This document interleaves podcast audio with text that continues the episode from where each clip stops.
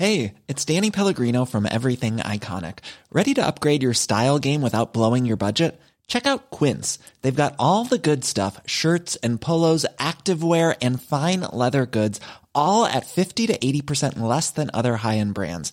And the best part? They're all about safe, ethical, and responsible manufacturing. Get that luxury vibe without the luxury price tag. Hit up quince.com slash upgrade for free shipping and 365 day returns on your next order. That's quince.com slash upgrade. 22h sur CNews et c'est un plaisir de vous retrouver pour Soir Info Week-end. Dans un instant, on commence les débats. Je vais bientôt vous présenter les invités, mais avant cela, le journal, le point sur l'information avec vous, Isabelle Puyboulot. Bonsoir Isabelle. Le processus sera long. L'adhésion de l'Ukraine à l'Union européenne prendra sans doute 15 ou 20 ans. C'est ce qu'estime le ministre délégué français aux affaires européennes. Selon Clément Bonne, en attendant, Kiev peut entrer dans la communauté politique européenne proposée par Emmanuel Macron. De son côté, Volodymyr Zelensky soutient qu'il n'y a pas d'alternative à la candidature à l'UE. Pénurie de lait pour bébés aux États-Unis. 31 tonnes de lait en poudre ont atterri dans l'Indiana. Un avion a été depuis la base aérienne de Ramstein en Allemagne. D'autres livraisons arriveront en début de semaine. Les États-Unis connaissent depuis plusieurs mois des problèmes d'approvisionnement et de main-d'œuvre liés au Covid-19, aggravés par la fermeture de l'usine du fabricant Abbott. Les pays baltes cessent d'importer de l'électricité russe, décision prise par la Lituanie et l'Estonie ce dimanche. Cela fait suite aux sanctions internationales imposées à la Russie après son invasion en Ukraine. Nous refusons de financer l'agresseur, a déclaré le ministre lituanien de l'énergie. La Lettonie, elle, a effectué sa dernière importation début mai. Voilà pour la Minute Info. Bonsoir Nathan Dever. Ravi de vous retrouver. À vos côtés, Yves Gégaud. Merci d'être avec nous, entrepreneur, ancien ministre chargé des Outre-mer. On va parler de ce premier Conseil des ministres demain. Vous vous souvenez de votre premier Conseil des ministres? Ah, bien sûr, c'est quelque chose qui marque dans la vie politique. C'est un moment euh, émouvant. Et on a évidemment, depuis ça fait deux jours qu'on qu'on décrypte cette actualité, ce nouveau gouvernement. Vous avez su, euh, parce que vous étiez ministre de 2008 à 2009, quand est-ce que vous avez su que vous alliez devenir ministre des Outre-mer? Alors, euh, je, on me l'a laissé penser la veille, euh, avec un rendez-vous avec le Premier ministre, mais qui m'a dit sois prudent, tu sais, on ne sait jamais tant que c'est pas annoncé. Et euh, il y avait euh, l'annonce qui devait se faire vers 20h et j'ai eu un appel du président de la République à 19h56. Euh, ah oui, Allô, bonjour, c'est Nicolas, je te donne l'outre-mer et ça a raccroché. et après la télévision annonçait les choses, donc c'était assez, assez brutal dans l'annonce. Mais quand on m'a dit on vous passe le président de la République, je me suis dit ça doit être bon parce que sinon c'est le secrétaire général de l'Élysée qui vous appelle. Mm. Parce que quand j'ai été viré, il faut aussi penser aux ministres qui, qui sont sortis. Oui. C'est le secrétaire général de l'Élysée qui appelle. Et là, quand on vous dit on vous passe le secrétaire général de l'Élysée, C'est que ça sent mauvais. C'est un très mauvais signe. Arnaud Benedetti, bonsoir, rédacteur en chef de la revue politique et parlementaire. Euh, Merci d'être avec nous. Et Gérard Verspierre, euh, analyste en géopolitique, fondateur du site web Le Monde Décrypté. On va parler un peu de l'Ukraine. On a quand même la sensation, au vu de ce qu'il se passe sur le terrain, que la Russie est en train de remporter la bataille du Donbass et que cette guerre est en train de tourner en faveur de la Russie. Donc ce serait une terrible nouvelle évidemment pour l'Ukraine, mais aussi pour euh, les États-Unis qui ont investi plus de 40 milliards euh, de dollars. On y reviendra dans un instant, mais on va avancer tout de suite. Et je suis très heureux d'avoir Klaus Klinzer avec nous. Bonsoir Klaus. Je rappelle aux téléspectateurs que vous êtes euh, professeur d'allemand. Vous avez été professeur à l'EUP Sciences Po Grenoble. Je recontextualise et vous m'arrêtez si je me trompe. En mars 2021, votre portrait a été placardé au pied de l'établissement. On pouvait y lire Sciences Po, l'islamophobie tue. Votre malheur a été, euh, dans un échange de courriel, de considérer qu'il était inapproprié pour un colloque de mettre sur le même rang le racisme, l'antisémitisme et l'islamophobie. Euh, euh, rappelons que dans un contexte, on est donc en mars, février-mars 2021, on a la ministre de l'enseignement supérieur qui dit qui alerte sur les dangers de l'islamophobie en disant que l'islamophobie et l'islamo-gauchisme peuvent gangréner notre société et également l'enseignement supérieur. Elle est soutenue par euh, le ministre de l'Éducation euh, nationale à l'époque, Jean-Michel Blanquer. Et on était à cette période avec un, homme qui est donc euh, historien renommé, Pape Ndiaye, qui, qui disait ceci en février 2021. On réécoute et ensuite je veux votre réaction. La chasse à l'islamo-gauchisme Oui, c'est ça. Là, là c'est évidemment euh, le, le, problème parce que ce terme n'a aucune, ne désigne aucune réalité. Euh, bien entendu, dans l'université, c'est plutôt une manière de, de stigmatiser des, des, courants de recherche qui, euh, d'ailleurs, peuvent avoir, euh, peuvent poser un certain nombre de, de difficultés euh, et, et, de problèmes. Exemple pour que nos auditeurs comprennent des travaux sur les notions de genre, par exemple. Voilà, d'intersectionnalité, de décolonialisme, d'intersectionnalité. Une manière de, de, de, de croiser euh, des approches euh, antiracistes, antisexistes, par exemple, de considérer que les situations euh, sociales sont le fruit d'entrecroisements qui qui sont euh, euh, le fruit de, discriminations diverses, si vous voulez. Ça, ce sont des recherches tout à fait euh, importantes qui irriguent la recherche internationale. Et donc, il serait évidemment catastrophique de les mettre à l'index, même si il peut y avoir en effet des problèmes avec des formes de crispation identitaire, avec des formes de sectarisme parfois, mais il ne faut pas jeter le bébé avec l'eau du bain. Klaus Klinser, je me tourne vers vous. On était après quelques semaines près, hein, vraiment dans cette situation où on avait une ministre euh, de l'enseignement supérieur en exercice et un ministre de l'éducation nationale qui condamnaient euh, l'islamo-gauchisme et qui s'inquiétaient de cette mouvance au sein euh, des universités, mais également dans l'enseignement à l'éducation nationale, et Pape Ndiaye qui disait l'inverse. Est-ce que pour vous, cette nomination de Pape Ndiaye est un tournant idéologique? Bon, c'est ce qu'on peut lire un peu de partout dans une certaine presse. Moi, je ne connais pas cet homme, donc je ne vais pas le, le, condamner sans le connaître. Euh, je suis quand même capable de dire que je suis content que pendant que cette affaire de l'IEP de Grenoble a eu lieu, euh, ce soit euh, à Monsieur Blanquer et Mme Vidal qui étaient euh, mes supérieurs euh, euh, et non pas quelqu'un qui nie euh, l'existence de l'islamo-gauchisme à l'université. Moi, pendant cette période euh, de ma vie, j'en ai connu des islamo-gauchistes en, euh, en, chair et en os. C'est des gens euh, qui ne m'ont pas tué, euh, comme dit le titre de mon livre, l'islamo-gauchisme ne m'a pas, pas, tué, mais c'est des gens qui sont prêts dans leur intolérance à mettre en danger la vie de ceux qui pensent autrement qu'eux. Alors, je les ai vus à l'IEP, bien sûr. Ils sont pas très nombreux, hein, c'est quelques-uns, mais je les connais. Je les ai vus, bien sûr. ailleurs aussi, à l'université, dans la ville de Grenoble. On est en quelque sorte un peu l'avant-garde de l'islamo-gauchisme. Euh, L'affaire du Burkini la semaine dernière l'a un peu montré. Mais on a aussi la France insoumise euh, euh, avec son chef euh, qui, dans sa mégalomanie, euh, méga, mégalomanie, pense gouverner la France et qui est lui aussi quelqu'un qui désormais défend ce qu'on peut euh, des, des, idées qu'on peut considérer comme islamo-gauchistes. Euh, bien sûr, c'est quelqu'un qui a changé d'avis euh, pour des raisons électoralistes, mais donc cet islamo-gauchisme, il existe bel et bien, et il existe aussi à l'université. Je peux en témoigner euh, et c'est un danger tout simplement parce que c'est l'intolérance euh, qui ne souffre aucune contradiction euh, et euh, qui est prêt pour cela à mettre en danger la vie des gens. Mm. Eh bien, merci de votre témoignage. C'était important de vous avoir euh, quand euh, j'ai entendu effectivement. Et l'idée n'est pas de faire un procès d'intention contre euh, M. Pape Ndiaye qui vient d'arriver tout juste au ministère de l'Éducation nationale. Mais on peut quand même, et on y reviendra un peu plus tard, revenir sur ses écrits, revenir sur ses déclarations et estimer qu'il y a une différence idéologique entre ce que pense M. Pape Ndiaye et ce que pense M. Jean-Michel Blanquer, Nathan Devers. Alors oui, c'est vrai qu'il y a manifestement sur ce sujet une différence idéologique et on pourrait se poser la question quand même de se demander si c'est pas un, symptôme d'une inconstance idéologique d'Emmanuel Macron, c'est-à-dire de pouvoir sur un, un, ministère aussi important que l'éducation nationale passer euh, d'un ministre qui avait une ligne à un ministre qui a une ligne qui manifestement sera, sera très différente sans, se just, sans justifier ce changement. Ça c'est une chose.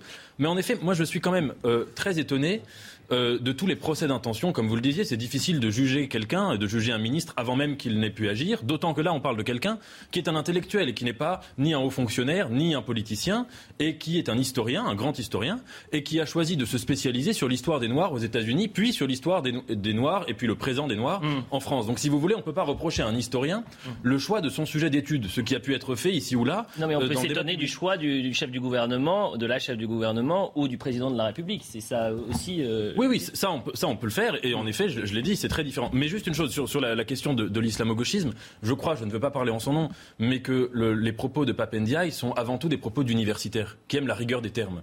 Et quand on parle d'un terme comme wokisme mm. ou un terme comme islamo-gauchisme, mm. ce qu'il disait, et là dans l'extrait que vous montriez, mm. c'est avant tout que ces termes-là ne, ne, nomme pas précisément la réalité. Que là, ce qu'on voyait dans ce qu'expliquait Klaus Kinzer, etc., et, dans même un certain nombre de phénomènes, c'est d'abord c'est des choses précises. Il y a des théories de, de quoi parle-t-on? Est-ce qu'on parle de l'intersectionnalité, d'autres choses, etc. Et c'est un mot un peu valise, fourre-tout. C'est un mot valise surtout, mais qui a été combattu par euh, euh, euh, Frédéric Vidal, ministre de l'Enseignement supérieur, et Jean-Michel Blanquer, ministre de l'Éducation nationale. on y reviendra un peu plus tard, mais Arnaud Benedetti, est-ce que vous avez l'impression que Pape Ndiaye, et on en parle maintenant depuis maintenant trois jours, c'est l'anti-Jean-Michel Blanquer? Alors je rejoins ce qui a été dit, c'est-à-dire qu'en fait, ça témoigne en effet d'une forme d'inconstance de la part du président de la République, en tout cas facialement, dans la façon dont il définit la République et dont il définit la laïcité. Parce que c'est vrai que Papandiaï, quand on lit ce qu'il a écrit, quand on regarde ses travaux, c'est quelqu'un qui a plutôt, pour le situer, une définition de la laïcité qui est finalement assez proche du modèle anglo-saxon, c'est-à-dire une vision où finalement on accepte un certain nombre de différences comme des différences qui sont constitutives de la société, alors que nous, nous avons une laïcité qui est une laïcité universaliste qui finalement fait fi des origines, qui fait fi des trajectoires et qui construit un citoyen qu'il juge d'ailleurs, il l'a dit lui, euh, trop abstrait à son goût. En tout cas, c'est les propos du, du, ministre, enfin du ministre, de l'historien avant qu'il ne devienne ministre. Ça, c'est une réalité.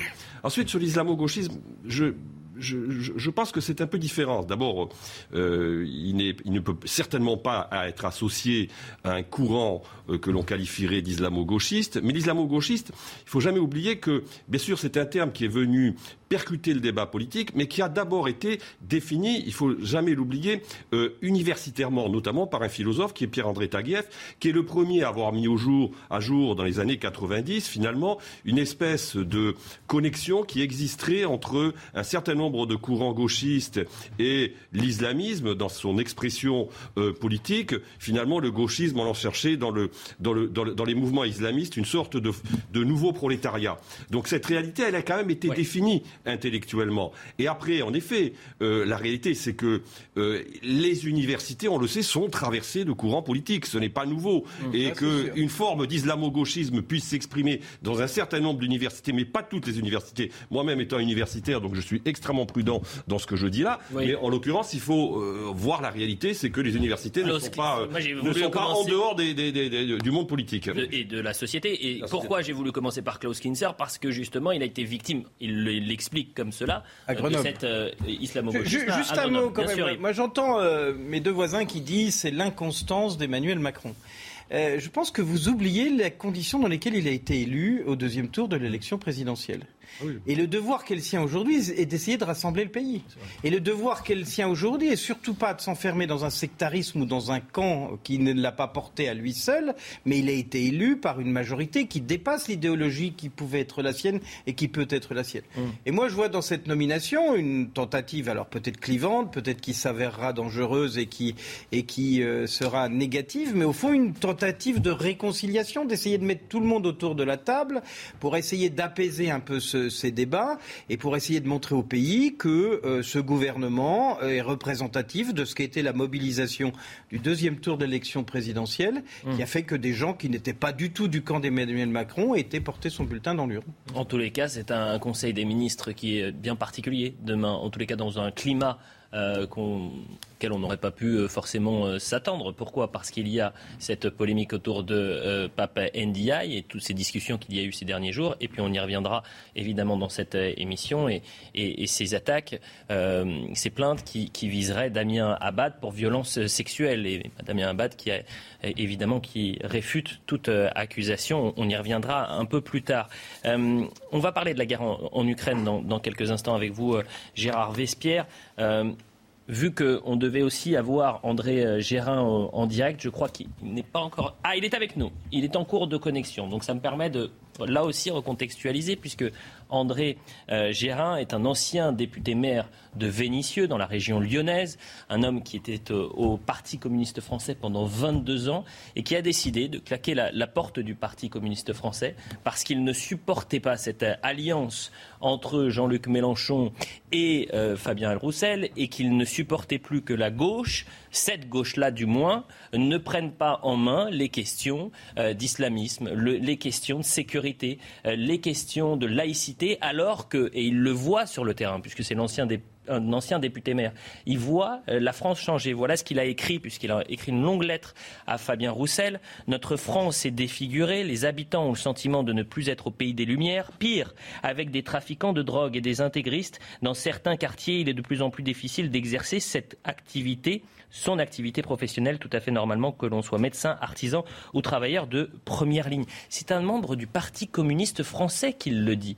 Ces propos-là, j'aurais pu vous dire qu'il les a exprimés, on aurait tout de suite collé l'étiquette d'extrémiste ou de, radical. Et, André Gérin est un, bon connaisseur du terrain. Euh, c'est un homme qui a été euh, député, maire de Vénissieux, qui est une ville qui est euh, marquée par toutes les politiques de la ville depuis qu'on les invente. Il, connaît, il faut écouter ce qu'il dit. Son témoignage est très fort parce que il apporte effectivement une vérité qu'on aurait pu classer à droite, de gens qui exagéraient. Ça vient du Parti communiste, ça vient d'un communiste sincère, et je pense qu'il faut qu'on prenne conscience. C'est pas la première fois cette année que ces choses-là sont dites ça fait 15 ans, 20 ans que ces problèmes-là euh, perdurent, mm. mais qui met le doigt sur une vraie problématique de la société. On est presque à rebours de Papendiaï tout à l'heure dans, dans son approche. Ce qui veut dire qu'on est dans un monde complexe où euh, les idéologies sont sans doute difficiles à plaquer sur tel ou tel et où il me semble que le pragmatisme doit l'emporter et que les questions à régler.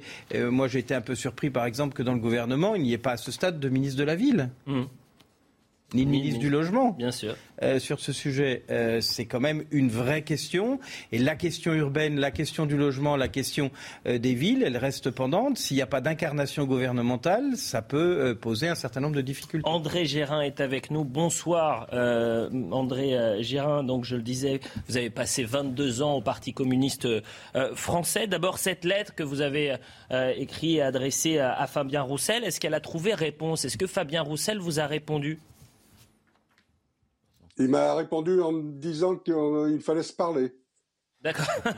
Ça fait un peu court pour une lettre qui faisait, si je, me, ne m'abuse, 8 ou 9 pages. Euh, je disais que vous, euh, homme de terrain, maire et ancien euh, député, ancien maire et ancien député, vous avez vu la France changer, se transformer, et vous avez vu la gauche, c'est ce que vous expliquez dans cette lettre, mettre sous le tapis ces questions fondamentales qui sont la laïcité, la sécurité et la lutte contre l'islamisme. Ben, si vous voulez d'abord ce qui me choque, c'est cet accord avec le timonier Mélenchon, alors que Mélenchon euh, est en pleine dérive communautariste. Et aujourd'hui, euh, on peut même s'interroger sur sa volonté euh, de défendre la République. Et je vois que dans cet accord, la laïcité est mise de côté. Donc, moi qui suis en dissidence depuis 22 ans, Aujourd'hui, je dis stop. Je dis stop. Je veux, toujours être communiste, mais je ne peux pas être communiste aujourd'hui avec le Parti communiste français et son équipe dirigeante telle qu'ils sont. On parlait de l'islamo-gauchisme euh, il y a un instant. On avait Klaus Kinzer, euh, qui est l'ancien euh, professeur d'allemand à, Sciences Po Grenoble, qui a été, selon lui, victime de cet islamo-gauchisme, qui a vu sa photo placardée au pied de, l'établissement parce qu'il a eu le malheur d'expliquer qu'il ne fallait pas mettre sur le même piédestal l'antisémitisme, le racisme et l'islamophobie. Est-ce que vous, considérer qu'une partie de la gauche, la gauche NUP, s'est islamo-gauchisée bah, il y a qu'à voir euh, le maire de Grenoble. La question est tout à fait évidente, euh, ou, ou Madame Rousseau. Ce sont des gens qui sont complètement dans une dérive euh, à l'américaine et qui, d'une certaine manière, la République, pour eux, c'est une question tout à fait non seulement secondaire, mais qu'aujourd'hui, pour moi, qui était maire, député maire communiste de Vénissieux, la question de la République, la question de la laïcité, la question de l'universalisme, l'ADN du Parti communiste français, eh bien, avec euh, Mélenchon aujourd'hui, eh bien, cet ADN serait remis en cause.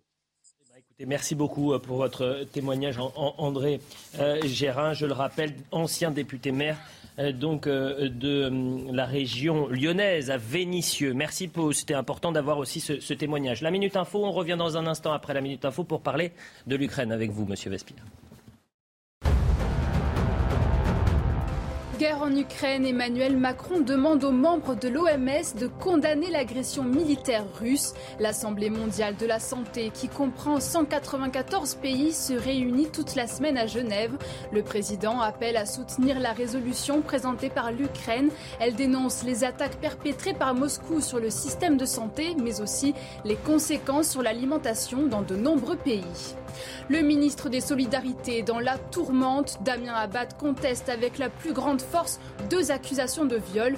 Deux femmes dénoncent respectivement des faits qui se seraient déroulés en 2010 et 2011 en situation de handicap qui réduit sa mobilité. Damien Abad se défend, précisant qu'il lui est impossible d'imposer des actes sans consentement. Et enfin, un mot de sport en Formule 1. Max Verstappen remporte le Grand Prix d'Espagne. Le Néerlandais s'empare ainsi de la tête du championnat au détriment de son rival Charles Leclerc. Le Monégasque a été contraint d'abandonner à cause d'un problème de moteur.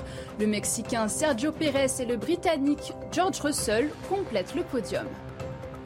Voilà pour le point sur l'information. Parlons de, l'Ukraine. Il y a la guerre et dans la guerre, Arnaud Vespierre, il y a les prises d'armes qui peuvent faire euh, basculer les négociations. Mariupol est aux, mains de l'armée russe et des milliers de soldats du bataillon Azov sont aujourd'hui faits prisonniers. Mais le Kremlin, et c'est l'information qu'on a appris aujourd'hui, envisage d'échanger des prisonniers euh, du bataillon Azov contre euh, un oligarque proche de Vladimir Poutine, l'homme d'affaires Viktor Medvedchuk.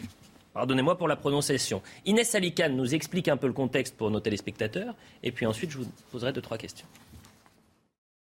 Cet homme, Viktor Medvedchuk, oligarque ukrainien, est un proche de Vladimir Poutine. Il est arrêté mi-avril en Ukraine, alors qu'il était en fuite depuis le début de l'offensive russe, fin février. Viktor Medvedchuk était assigné à résidence en mai 2021 après avoir été inculpé de haute trahison. De son côté, la Russie va étudier la possibilité d'échanger des combattants du régiment ukrainien Azov, faits prisonniers, contre l'oligarque. Ces combattants se sont battus pendant plusieurs semaines dans la Syrie d'Azovstal pour protéger Mariupol. Mais cette unité ultranationaliste est considérée comme néo-nazie par le Kremlin. Si cette proposition d'échange se concrétise, elle pourrait permettre à Kiev de récupérer ce qu'elle appelle ses héros. Arnaud Vespierre, est-ce que vous êtes. Gérard. Gérard Vespierre, pardonnez-moi. Est-ce que vous êtes euh, surpris par ces négociations? Oh, cela fait déjà un moment qu'elles sont euh, dans le pipeline, qu'elles sont dans le tuyau, hmm. euh, parce que M. Medvedchuk est tellement proche de Vladimir Poutine, et c'est lui-même qui a suggéré il y a déjà quelques semaines euh, cet échange, n'est-ce pas, et ce processus de négociation. Donc là, on est dans une étape supplémentaire euh, de cette possibilité, effectivement, d'échanger euh, ce milliardaire donc ukrainien pro Poutine, pro-russe, contre des défenseurs ukrainiens d'Azovstal. Je le disais tout à l'heure, euh, le Mariupol est aux, mains de la Russie. Il y a eu cette prise symbolique de l'usine d'Azovstal. Euh, est-ce que aujourd'hui, l'Ukraine est en train de perdre cette bataille du Donbass? Alors, il y a encore des, situations très, très contrastées, très différentes. Euh, il y a eu une tentative de traverser de la rivière Donetsk par les euh, forces russes il y a quelques 8-10 jours, qui était un véritable carnage euh, à l'encontre de ces 500-700 hommes russes donc, qui ont essayé de passer cette rivière. il y a eu à peu près entre 70 et 80 véhicules blindés détruits de façon très, très précise. Et ça, ça pose la question quel est l'armement qui a effectivement été utilisé, des drones suicides, des obus vraiment dits intelligents? Enfin, il y a là des ressources technologiques, comme on l'a déjà évoqué sur cette guerre, qui peuvent contribuer à renverser éventuellement le courant de la situation. Donc il y a des opérations de défense euh, de, l'Ukraine euh, quand les, Russes attaquent, qui se terminent mal pour les attaques russes. Donc il y a cette, euh, cette situation d'attaque russe contrée et de situation de, euh, de combat euh, de ligne contre ligne dans les autres zones. Ces derniers jours, on a souvent euh, entendu, messieurs, des spécialistes nous expliquer que Vladimir Poutine ne pouvait pas perdre la guerre, que c'était impensable, impossible pour la Russie de perdre la guerre. Mais est-ce que pour l'Ukraine et à travers l'Ukraine, l'Occident et les États-Unis, est-ce que l'Ukraine peut perdre la guerre aujourd'hui ça, dépend de, ce qu'on appelle perdre la guerre. Euh, sur ce sujet, on, est parti dans l'idée au début que euh, Vladimir Poutine allait tout prendre, euh, y compris les pays voisins. Et puis après, on est venu dans une deuxième phase en se disant mais non, mais il va se contenter du Donbass. Aujourd'hui, on revient à peu près à cette logique-là. Et entre-temps, le président ukrainien, qui semblait accepter l'idée qu'on pouvait trouver un accord sur le Donbass, avait dit non, non, mais il faut les repousser au plus loin et peut-être qu'il va reculer. Donc voilà, la, la la, réalité de ce qui va se passer dans les semaines qui viennent, une fois que Mariupol est tombé, qui était sans doute quand même un objectif extrêmement euh, symbolique euh, pour, euh, pour Poutine, c'est est-ce qu'il y a possibilité d'avoir un accord pour que le Donbass fasse partie d'une espèce de, de, de, de no man's land ou de ou, d'accord entre les deux pays pour sortir de la guerre Et est-ce que Poutine va s'en contenter? Est-ce que l'Ukraine va considérer que si elle s'arrête là, elle n'aura hmm. quand même pas perdu la guerre? C'est plein de questions moi, je n'ai pas la réponse et je pense que personne ne l'a, y compris Poutine et Zelensky eux-mêmes. Je pense qu'ils ne savent pas exactement. Ça va aussi dépendre beaucoup de l'opinion publique et on voit, c'est une chose très intéressante dans ce conflit, que l'opinion publique, l'opinion publique mondiale est très mobilisée et qu'au fond, elle a un rôle d'influence beaucoup plus fort qu'on ne pouvait l'imaginer sur ce qui est en train de se passer. La publicité, on revient dans un instant. On entendra la déclaration d'Emmanuel Macron euh, sur les conséquences dramatiques de cette guerre lors d'un discours euh, auprès de, de des pays membres de l'Assemblée mondiale de l'OMS, c'est l'organe euh, suprême. De santé. C'est l'organe suprême de l'OMS. Voilà. Et on entendra surtout François Bayrou. Je ne sais pas si vous avez entendu sa déclaration ce midi, qui nous explique que la France euh, va traverser une crise plus grave que euh, l'après-guerre d'Algérie. ce sont les mots de François Bayrou. La publicité. 22h30 sur CNews, la Minute Info, on poursuit le débat dans un instant. On va entendre Emmanuel Macron qui a eu un, message, adressé un message à, tous les pays membres de l'Organisation mondiale de la santé qui veut condamner euh, l'offensive militaire russe en Ukraine. La retraite à 65 ans, sur ce sujet épineux, Elisabeth Borne ne veut pas mentir aux Français. C'est ce qu'a déclaré la Première ministre au journal du dimanche. Il faudra progressivement travailler un peu plus longtemps, a-t-elle affirmé, afin de préserver notre modèle social. Après la Corée du Sud, Joe Biden a atterri au Japon. Le président américain continue son voyage diplomatique en Asie sous fond de menaces d'essais nucléaires nord-coréens. Il rencontrera demain le Premier ministre japonais Fumio Kishida et l'empereur Naruhito avant de participer mardi à un sommet du Quad qui réunit donc les États-Unis, le Japon, l'Inde et l'Australie. Et enfin en football, Manchester City conserve son titre de champion d'Angleterre. Un résultat aux dépens de Liverpool. Aston Villa a été battu 3-2 lors d'une dernière journée irrespirable. Manchester, mené 2-0, s'est fait peur jusqu'à 15 minutes avant la fin. Et puis la délivrance, un doublé de Gundogan et but de Rodri ont donné à City la victoire indispensable à son huitième titre. Dans un discours, je le disais, Emmanuel Macron a demandé aux pays membres de l'Assemblée euh, mondiale de la santé, qui est en fait le pôle décisionnel de l'Organisation mondiale de la santé, de condamner euh, l'agression militaire russe euh, en Ukraine. Et il a aussi parlé de la Biélorussie. On écoute ça. Je souhaite ici réaffirmer la pleine solidarité de la France et de l'Union européenne avec l'Ukraine. Nous condamnons avec la plus grande fermeté l'agression militaire commise par la Russie avec la complicité coupable de la Biélorussie. Les conséquences de cette guerre sont dévastatrices sur le plan sanitaire, sur les populations, sur les établissements et sur les personnels de santé qui sont pris pour cible. Je tiens ici à remercier l'Organisation mondiale de la santé pour son action déterminante afin de préserver sur le terrain, et malgré les difficultés immenses, le droit à la santé des populations en Ukraine. Gérard Vespierre, on en revient à ce, bras de fer, ce que je disais avant la publicité. Euh, L'Ukraine, euh, est-ce que l'Ukraine, si l'Ukraine perd la guerre, c'est un échec de l'Occident? C'est aussi ça qu'il faut se dire. C'est les États-Unis qui ont mis 40 euh, milliards de dollars sur la table pour aider l'Ukraine. C'est l'Europe qui a mis des dizaines de milliards également. Ce serait un échec sans précédent. Si vous parlez d'échec, il faut avoir défini un objectif.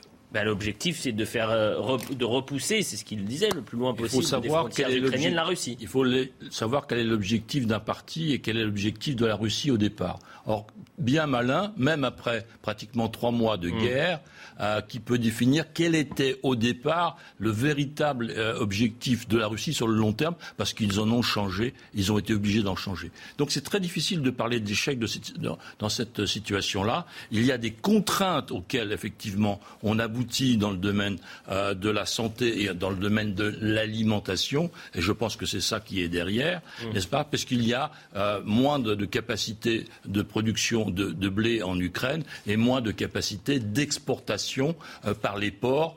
Mariupol, on en a beaucoup parlé, Odessa bien sûr. Donc c'est pour ça aussi que euh, Emmanuel Macron euh, souhaite que l'Ukraine puisse faire transiter ses ressources de blé vers la Biélorussie et vers le nord de l'Europe. Donc il y a toute une stratégie pour limiter les conséquences de cette situation qui n'est ni une victoire ni un échec, mais une situation économique sur le plan agricole, et agroalimentaire. Et humanitaire également. Arnaud Benedetti, on a un pays dont les principales villes sont des champs de ruines. On parlait de Mariupol. Mariupol est à 95-96% complètement détruite. Donc euh, dans cette situation-là, et c'est pour ça que je parlais d'échec, est-ce que l'aide occidentale n'a pas suffi en quelque sorte pour euh, sauver la guerre n'est pas terminée, bien évidemment, mais euh, sauver ce qui nous restait de l'Ukraine. Ça sera une guerre longue. De toute façon, manifestement, on s'installe dans la durée.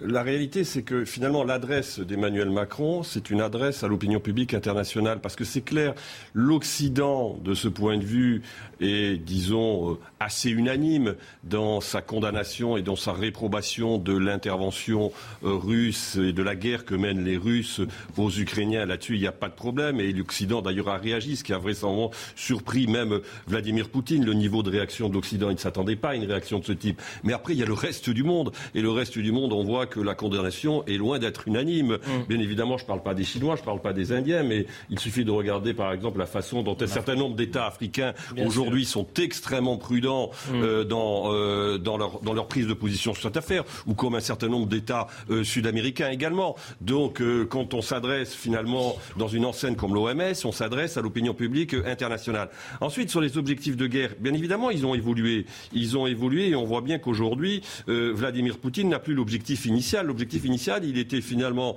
de mener une blitzkrieg et de renverser euh, M. Zelensky. Ce à quoi il n'est pas parvenu. Donc, il a reconfiguré ses objectifs de guerre. Mais si ces objectifs de guerre qui, sont, qui seraient aujourd'hui ceux, finalement, de conquérir le Donbass et pour aller très vite de l'annexer, euh, d'une certaine manière, étaient atteints, clairement, bah, pour l'Occident, ça poserait des questions quand même. ça voudrait dire que l'Occident, malgré tout, malgré euh, la, résistance que l'Occident a essayé d'insuffler euh, aux Ukrainiens, l'esprit de résistance par l'aide matérielle notamment, ben, n'est pas parvenu finalement à totalement euh, contenir l'avancée l'avancée russe. Alors, il faut aussi savoir que la, Russie avait déjà pratiquement 60% de domination de ce, territoire-là. Et deuxièmement, il y a le volet mm. que va faire la Russie vis-à-vis d'un Donbass détruit Comment va se passer l'hiver pour la population dans le Donbass Avec une responsabilité russe d'alimenter la population, de redonner du travail, de redonner de, l'eau, de redonner du gaz, redonner de l'énergie, de redonner des revenus. Mm. Ça va être un volet auquel la Russie n'est non plus pas du tout préparé. Nathan Dever, dans cette situation, et on voit hein, ces images qu'on voit maintenant depuis quasiment euh, trois mois, c'est un, pays qui est à bout de souffle. Dans certaines villes, la situation est, dramatique. Euh, est-ce qu'aujourd'hui, c'est un, échec qui va au-delà de la résistance ukrainienne? C'est un, échec occidental?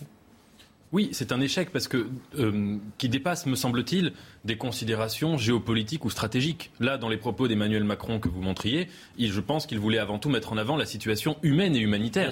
Aujourd'hui, notamment dans tout le nord de Kiev, il y a des enquêteurs euh, internationaux qui viennent euh, documenter tous les crimes de guerre qui ont été commis par les troupes russes contre les civils. Il y a euh, tous, vous, le, vous les montrez ces images, les territoires euh, qui ont été conquis ou occupés par la Russie, qui ont été des territoires en grande partie détruits. Mm. Et en fait, c'est la stratégie de la Russie depuis 20 ans. La Russie de Poutine n'a cessé d'appliquer cette méthode, que ce soit en Syrie, que ce soit euh, en Géorgie, etc. Et elle n'a cessé de l'appliquer. La seule différence ici, c'est en effet cette réaction qui était totalement euh, imprévu de l'opinion de occidentale mm. et surtout la résistance des Ukrainiens. Parce qu'il ne faut pas oublier que si les Ukrainiens, euh, si Zelensky par exemple avait quitté l'Ukraine au début de la guerre, sans doute que les choses auraient pris un tour très très très différent. Messieurs, voilà ce qu'on pouvait dire sur l'Ukraine. On avance un petit peu. Demain, c'est un, tournant pour le gouvernement. En tous les cas, c'est une première étape, premier conseil des ministres euh, de l'ère, Elisabeth Borne, et deux visages vont être scrutés de près. celui du nouveau ministre de l'Éducation nationale Papendiaï, et puis euh, celui de Damien Abad, qui est le ministre des Solidarités, de l'Autonomie et des Personnes handicapées. Il a été euh, accusé de violences sexuelles par deux femmes pour des faits remontant à 2010 et 2011. Euh, l'une d'entre elles a été classée sans suite en 2017. Alors, très honnêtement, moi je me suis dit, est-ce que c'est intéressant d'en parler aujourd'hui et évidemment, lorsque la Première ministre réagit ce matin, de fait, on est obligé de traiter cette information. Et on va voir aussi cette séquence, le malaise qu'il y a du côté de euh, M. Dupont-Moretti et M. Darmanin, euh, alors ensemble à Bordeaux. Vous allez voir, c'est quand même assez saisissant. Mais regardons le sujet d'abord d'Inès Alicane, qui nous explique, qui nous donne les contours de ce dossier. Un nouveau ministre dans la tourmente, accusé de violences sexuelles sur deux femmes pour des faits allégués qui remontent à 2011 et 2010. Dans son communiqué, Damien Abad rappelle que la première affaire a été classée sans suite en 2017. La première de ces femmes a déposé une plainte contre moi en 2017. J'ai été auditionné à l'époque dans le cadre d'une enquête conduite par le parquet de Paris. Quelques mois plus tard, le 5 décembre 2017, ce dossier était classé sans suite. L'autre affaire remonte à 2010. Le ministre conteste les faits. La seconde femme, quant à elle, porte contre moi des accusations pour des faits allégués qui remonteraient à 2010. Je conteste avec la plus grande force ces accusations de violence sexuelle. Je conteste avoir exercé quelque forme de contrainte que ce soit sur aucune femme. Je conteste enfin tout abus de pouvoir lié aux fonctions que j'ai occupées. Quant aux propos rapportés qui insinuent que j'aurais pu droguer puis transporter déshabiller et violer une femme inconsciente, ils sont tout simplement inconcevables et abjects. En situation de handicap, Damien Abad précise qu'il ne lui est pas possible d'imposer des pratiques ou gestes sans le consentement du partenaire. Et ce que je vous propose, c'est qu'on écoute la déclaration donc euh, de Elisabeth Borne euh, ce matin en déplacement, euh, qui dit je n'étais pas au courant de, ces faits et, j'attends de voir, mais il n'y aura aucune impunité pour les agressions sexuelles ou encore les, les questions de harcèlement. Écoutez-la. Bien évidemment, je n'étais pas au courant. Je vais être très clair sur tous ces sujets de harcèlement, d'agression sexuelle, il ne peut y avoir aucune impunité. Et il faut continuer à agir pour que les femmes qui peuvent être victimes d'agression, de harcèlement, puissent libérer leur parole, qu'elles soient bien accueillies pour déposer plainte. Moi, j'ai découvert l'article de Mediapart hier. J'ai pas plus d'éléments que le fait que l'affaire a été classée sans suite. Je peux vous assurer que s'il y a des nouveaux éléments, si la justice est à nouveau saisie, on tirera toutes les conséquences de cette décision. Et pourquoi elle dit ça, Elisabeth Borne? Parce que le parquet de Paris confirme avoir reçu un signalement le 20 mai. Alors c'est de l'Observatoire des violences sexistes et sexuelles. C'est une organisation officieuse créée par des féministes qui ont lancé euh, le hashtag euh, euh, MeTooPolitique. Peut-être un premier tour de table, une réaction sur cette affaire qui tombe deux jours après la nomination de M. Abad, qui sort 24 heures après la passation de, pouvoir. On, sent tout le malaise au sein de l'exécutif et tout le malaise au sein de, euh, de, cette situation, Arnaud Benedetti. Ben oui, parce qu'il y a deux paramètres qu'il faut absolument respecter et qui finalement renforcent la difficulté à aborder ce sujet. Il faut bien évidemment respecter la parole euh, des femmes qui ont témoigné, mais il faut aussi respecter, j'allais dire, euh, l'intégrité. C'est même pas l'innocence, puisqu'il n'y a, pas d'enquête, en tout cas pour l'instant, manifestement, l'intégrité de la personne mise en cause, qui est le, qui est le, qui est le ministre. Donc ça rend évidemment l'exercice extrêmement délicat. Alors après, on peut en faire une analyse politique. C'est vrai que sur le plan politique, c'est évident que ça tombe mal pour l'exécutif, qui fait notamment de la lutte contre les, violences faites aux femmes l'une de ses priorités. Donc euh, politiquement, euh, j'allais dire, euh, malheureusement, d'une certaine manière, le mal est fait aussi, ne serait-ce que par cet article. Ensuite, la, question, la question qui se pose, c'est de savoir. Alors, il y, a un problème de délai. en fait, quand on lit l'article de Mediapart, je l'ai lu, moi aussi, mm. Mediapart laisse entendre dans son article que finalement, tant les responsables de la République en marche que les responsables d'ailleurs des Républicains étaient finalement, semble-t-il, au courant mm. et qu'ils n'ont pas eu de réponse euh, qui ont été à cet observatoire. Alors, il faut dire un mot quand même sur cet observatoire. Cet observatoire, vous avez raison de rappeler qu'il est officieux et apparemment quand même, il n'est pas très, très éloigné euh, de euh, la France insoumise, d'après ce que je crois comprendre aussi, en tout cas des engagements d'un certain nombre de responsables de, cette, de cet observatoire. Donc il faut être extrêmement prudent, mais bon, politiquement, en effet, c'est un problème. L'autre interrogation, c'est que dans ce genre de scandale sexuel, la justice euh, peut se faire dans les médias. C'est-à-dire que, est-ce que euh, aujourd'hui la présomption d'innocence est en, danger, Yves Gégaud? Mais c'est fait. Enfin, euh, le, procès médiatique est en route. Il est déjà condamné aux yeux de l'opinion. et, malheureusement, ça, révèle plusieurs malaises profonds. D'abord, le malaise de la justice qui est passée et qui n'a rien réglé.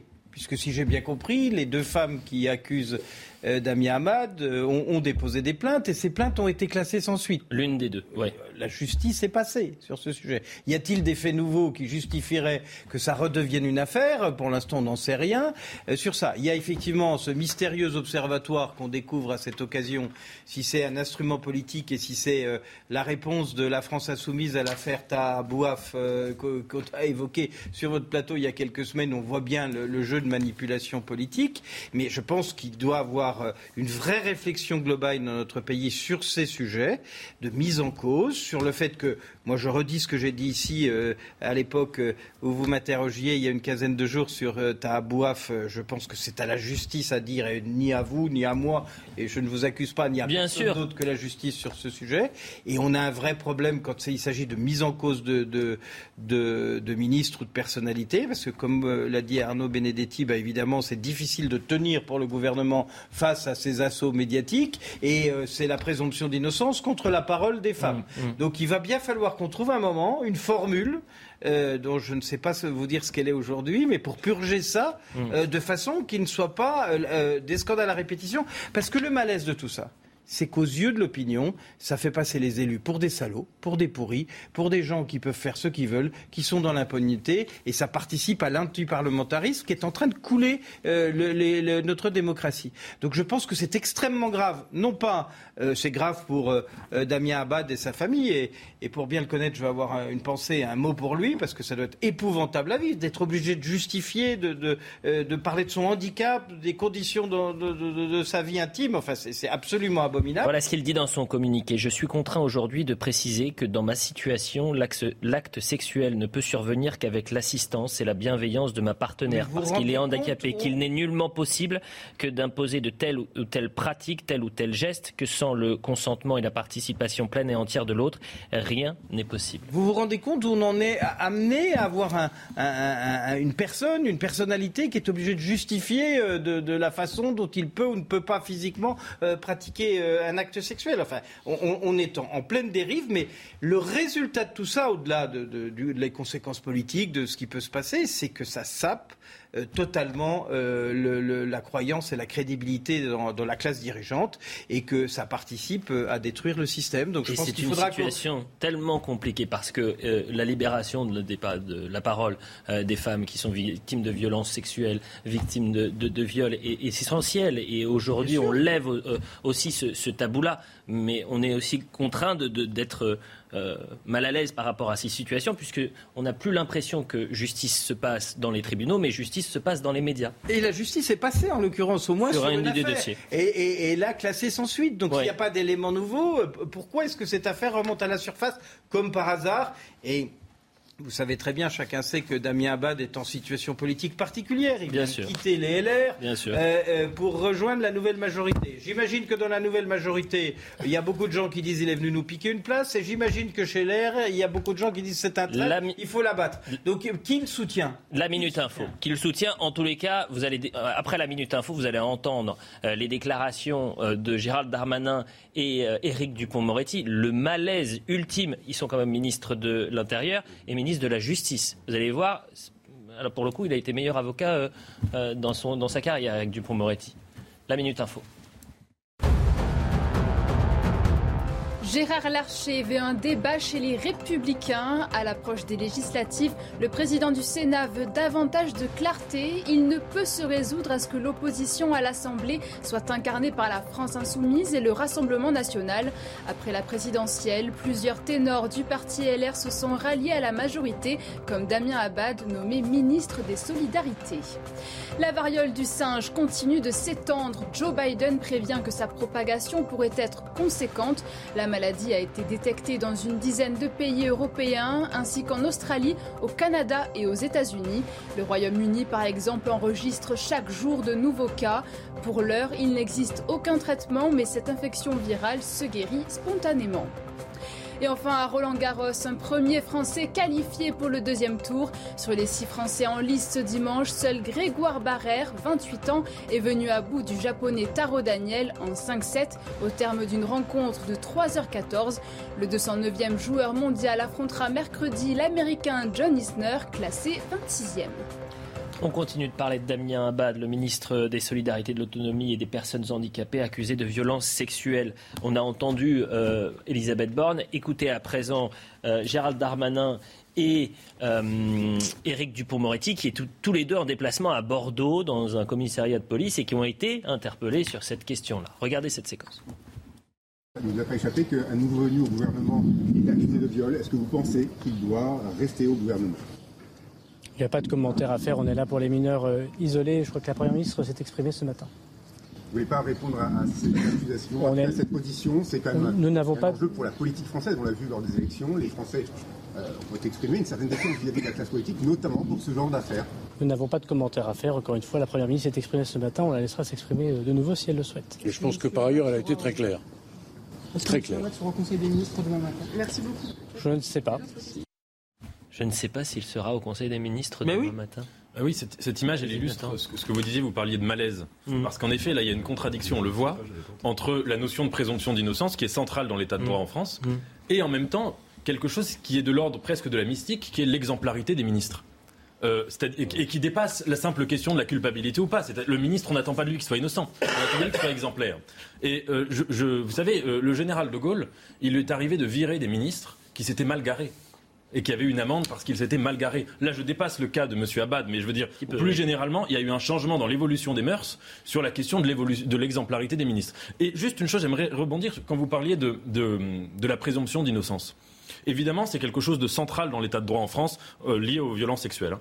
Mais euh, il y a des études qui ont été faites qui montrent que en France, sur les violences sexuelles, des plaintes qui sont mensongères, ça existe, hein, c'est une réalité, mais ça représente environ 3 et 5 des plaintes. Donc c'est quand même un phénomène très marginal. Sans doute que quand les, accusés sont célèbres, euh, ça doit être le taux doit être un peu plus élevé. Mais en tout cas, c'est quelque chose de quand même marginal. Et je trouve qu'il ne faut pas que le discours sur la présomption d'innocence, qui est un discours légitime, il ne faut pas non plus qu'il ait pour effet de discréditer automatiquement et par avance Mais je vous les paroles des, des plaignantes. Mais vous avez totalement raison, Nathan. C'est d'où la difficulté de traiter ce sujet. Et encore une fois, si la première ministre ne prend pas la parole ce matin, je pense que je ne traite pas ce, ce sujet-là avec vous parce que j'attends que justice passe, qu'il soit mis en examen pour qu'il y ait des preuves. S'il y a mise en examen, c'est qu'il y a des preuves euh, concordantes, euh, sérieuses, des indices qui montrent qu'il y a effectivement agression sexuelle ou, ou viol. Oui, Arnaud Benedetti. Non, mais vous le traitez pas, sauf que ce sont des médias qui lui posent la question, en Oui. l'occurrence. Donc euh, c'est, j'allais dire, quelque part,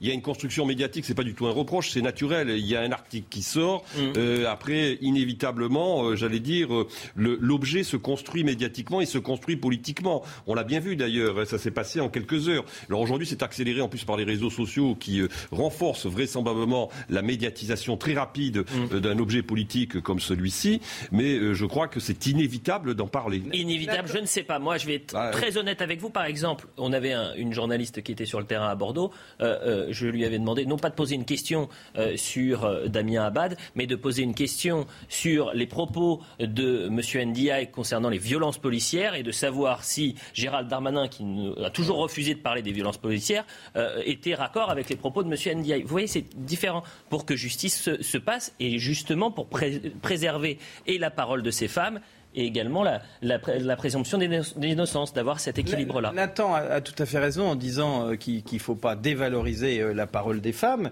mais en l'occurrence, encore une fois, la justice est passée. Oui, oui, le travail a été fait. Un juge a été désigné. Damien Abad dit lui-même qu'il a été entendu il y a cinq ans et qu'au bout de tout ça, au bout des investigations, le juge a considéré euh, qu'il n'y avait pas matière à quoi que ce soit. Donc c'est là la différence. Effectivement, quand la justice n'est pas encore passée, on peut se dire il y a une accusation, il faut l'écouter. Et c'est pour ça que je pense qu'il faudra inventer un système pour qu'il y ait euh, une, autorité qui puisse prendre ces choses en main, ne négliger personne, ni les victimes, euh, ni ceux qui sont accusés, mais, mais, avoir une instance qui puisse porter euh, des choses et pas laisser dans l'embarras. Les deux ministres, ils sont dans un embarras conséquent. Et alors Gérald Darmanin, il avait déjà vécu ça. Vous rappelez-vous, hein, ces accusations. Février dernier, encore un non-lieu. On avait quand même, au moment de sa nomination, il y avait des manifestations euh, à Paris, et notamment au pied de la mairie de Paris, où on pouvait euh, entendre des, des, des groupes chanter un violeur à l'intérieur. Et Elisabeth Borne, on l'a vu aussi dans sa réponse, effectivement, elle, remet un peu d'huile sur le feu, si j'ose dire, mais il faut bien qu'elle réponde aux questions qu'on lui pose. Et c'est une spirale dont, on voit la mécanique depuis plusieurs années, hein. c'est mm. pas, pas une première, mais il faudra bien un jour qu'on arrive à, à, trouver, à réguler tout ça, euh, pour que les ministres soient exemplaires, pour que ceux qui ont fauté soient punis, pour que la parole des femmes soit entendue, et pour que nous ne soyons pas obligés ce soir d'être ou des avocats ou des procureurs, ce que nous n'avons pas la capacité à faire, puisqu'on n'a pas le moindre début de commencement d'un dossier. Je voudrais qu'on écoute quand même. Euh, il y avait deux euh, sonores, et je le dis pour David qui travaille avec nous, euh, et qui travaille très bien d'ailleurs, non pas Jean-Luc Mélenchon, mais Julien Bayou, qui est un, un membre important d'Europe Écologie Les Verts. Écoutez bien sa déclaration, parce qu'il laisse sous-entendre que le profil, le parcours de Damien Abad était connu de tout le monde, en fait. Il n'aurait jamais dû être nommé puisque de ce que je comprends, euh, c'est un secret de polichinelle, son attitude à l'égard euh, des femmes. Et donc, il y a des accusations extrêmement graves de la part de Mediapart, y compris de, viol. Moi, j'appelle le procureur à se saisir, qu'il puisse y avoir une enquête. Peut-être que ça puisse d'ailleurs libérer la parole d'autres femmes. C'est important de pouvoir euh, écarter des personnes qui sont très lourdement mises en cause plutôt que de les promouvoir. Et là, j'ai l'impression que c'est à nouveau ce qui a été fait. C'est-à-dire que les différentes organisations, notamment à droite, LREM et à droite, ne prennent pas en compte ces signalements de ce que je comprends. Vous imaginez Là, c'est-à-dire qu'il a, euh, en quelque sorte, fait euh, euh, établi qu'il était finalement condamné. il est dans la position de l'instructeur, là, clairement. Mais bien sûr. Clairement, il instruit. Mais alors en plus, il y a, juste un mais point. rappeler que sur l'affaire Bouaf, la France insoumise n'a pas saisi la justice, à ma connaissance, mm. et a dit on a réglé ça en interne, comme si c'était. Et surtout qu'ils ont fait passer son éviction parce qu'il était le calendrier ne colle absolument pas, c'est-à-dire qu'il avait été candidat alors qu'ils connaissaient euh, les accusations et que deux jours plus tard, il quittait euh, cette candidature euh, prétextant des pressions de public raciste de l'opposition. Et, pardon d'être monomaniaque, mais sur l'affaire Boif, la justice n'avait rien dit, elle n'était pas passée. Ah, Arnaud Benedetti. ceci dit, ils l'ont désinvesti, c'est la réalité, ça il faut, le, il faut le noter. Non, mais en plus, bon, il y a un autre, il y a un contexte qui est très difficile pour le gouvernement, c'est qu'on est en pleine campagne des législatives. Donc la difficulté pour aujourd'hui l'exécutif et la majorité, c'est de finalement sanctuariser son image.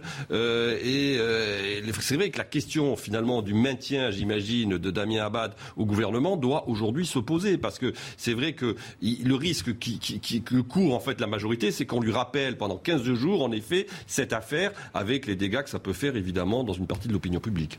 Voilà ce qu'on pouvait dire euh, sur cette affaire-là, mais quoique on, on, va partir en publicité, je vais vous remercier Gérard Vespierre et Arnaud Benedetti.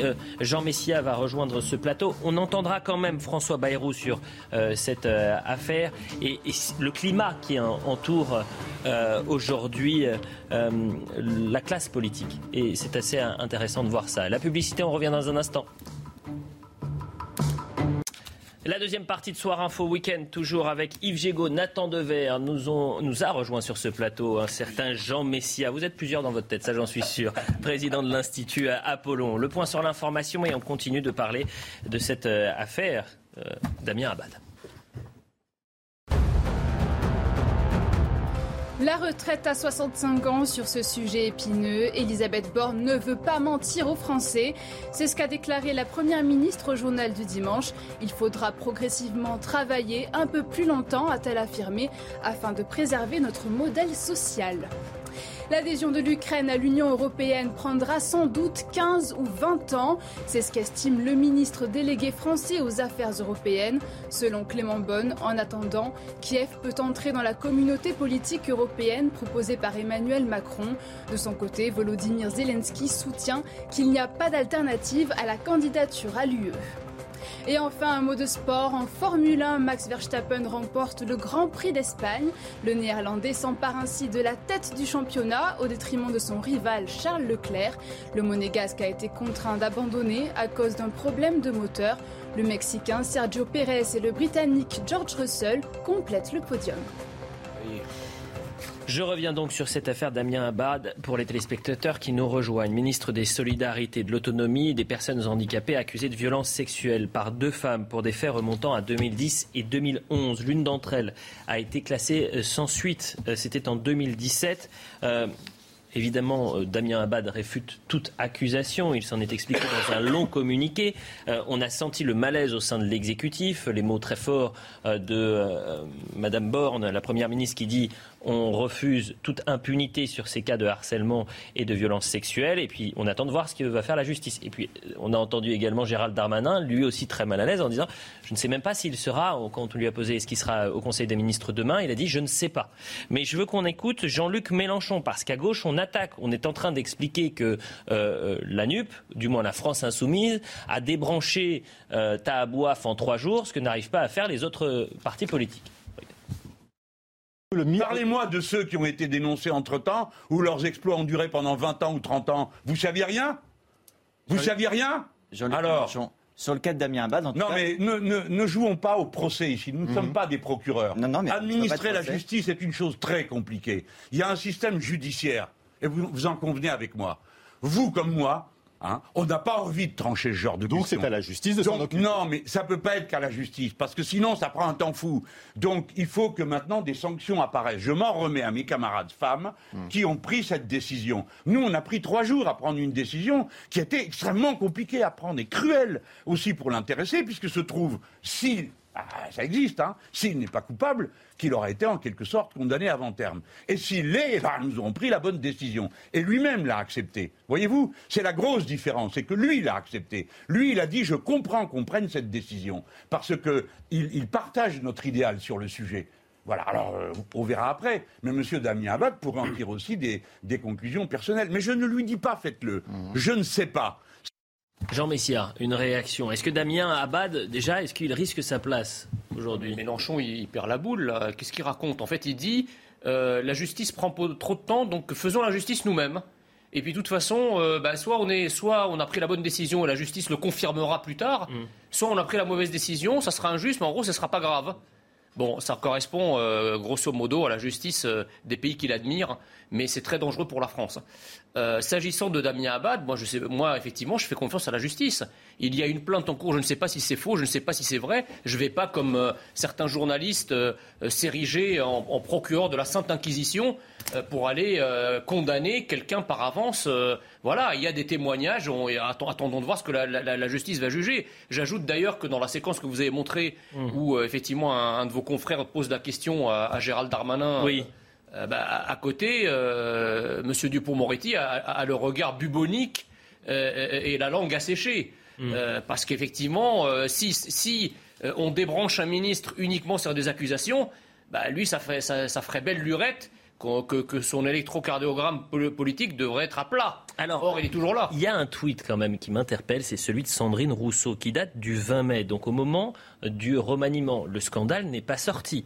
Voilà ce qu'elle dit. Précision, entre parenthèses utile, nommer une première ministre ne suffit pas à régler les problèmes de l'égalité.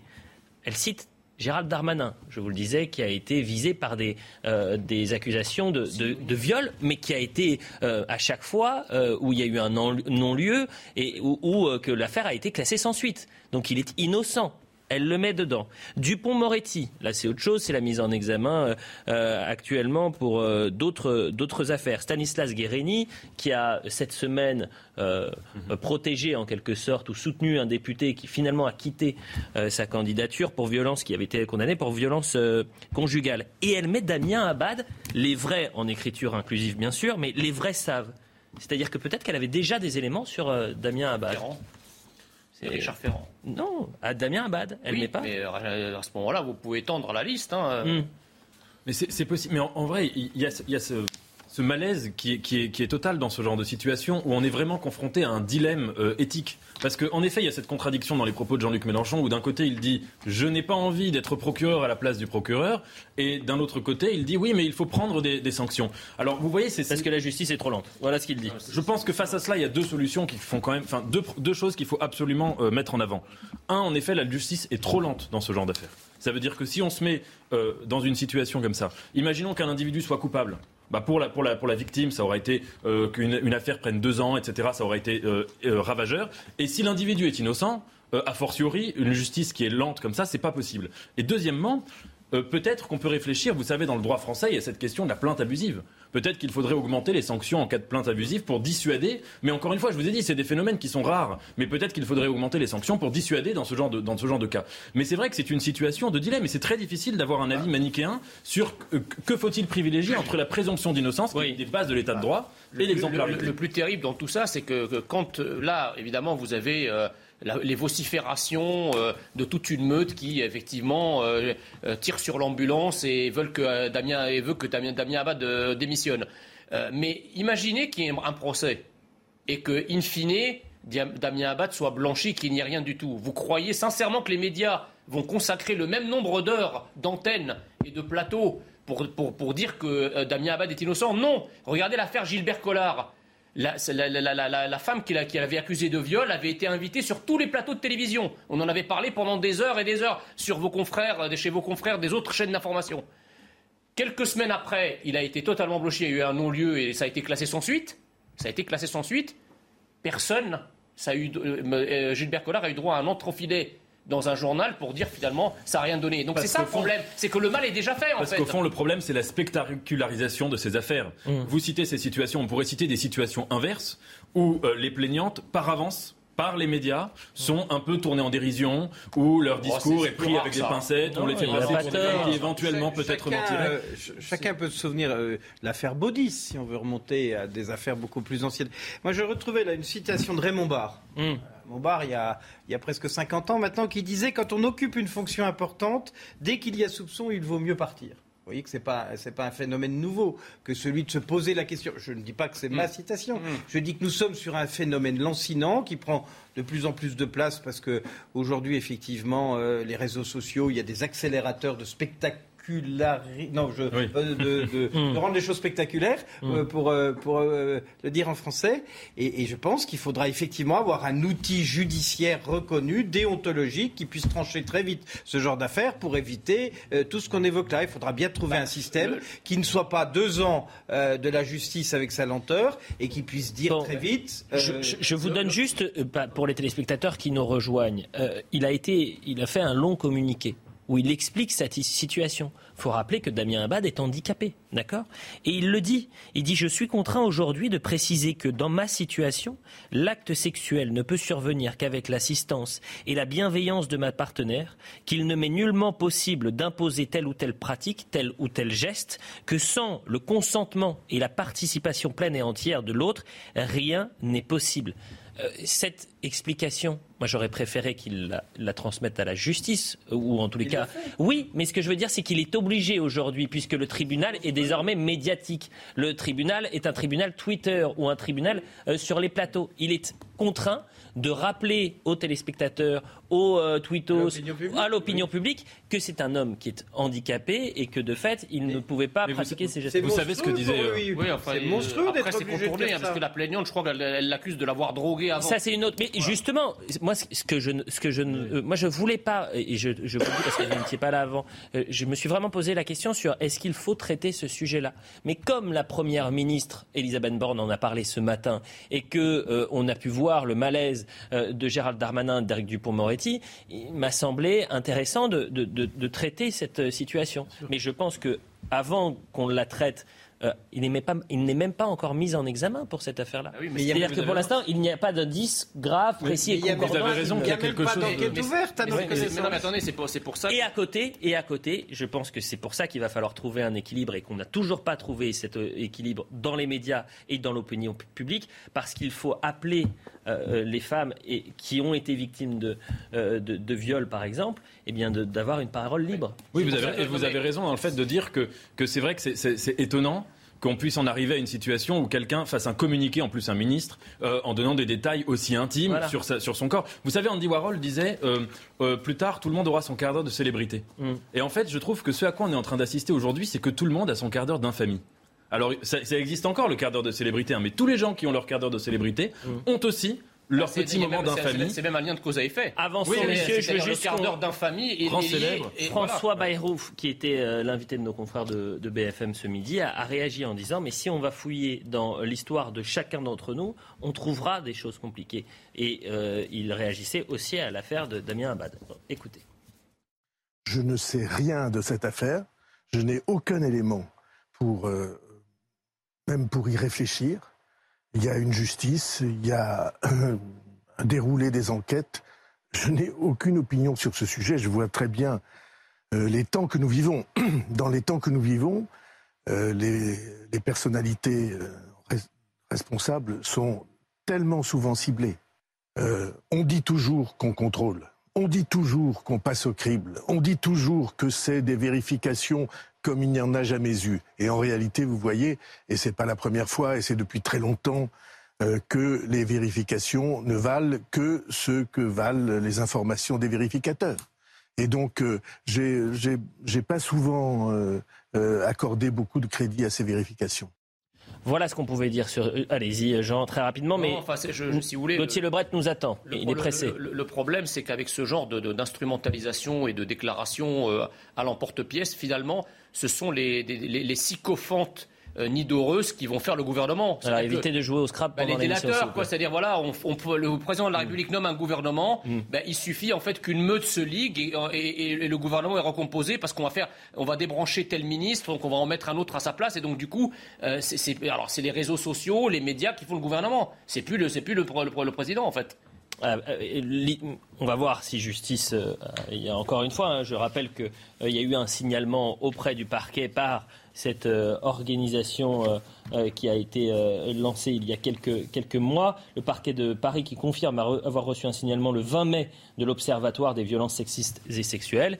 On verra s'il va être mis en examen. C'est ça aussi, s'il y aura des, des, des, des, indices graves, précis et co- concordants qui amèneront euh, Damien Abad à être mis en examen. Et même la mise en examen ne veut pas dire condamnation. La mise en examen, c'est l'ouverture d'un dossier, la possibilité d'avoir le dossier en main. Donc euh, il restera présumé euh, innocent. Avançons, puisqu'on va parler d'Éric Zemmour. Et Éric Zemmour, aujourd'hui, est en train de faire ce qu'on appelle dans le milieu du football une remontada. Alors, il n'est pas au niveau, c'est pas le Paris Saint-Germain là pour l'instant, c'est le FC, Barcelone. Dans la quatrième circonscription du, Var, il est candidat.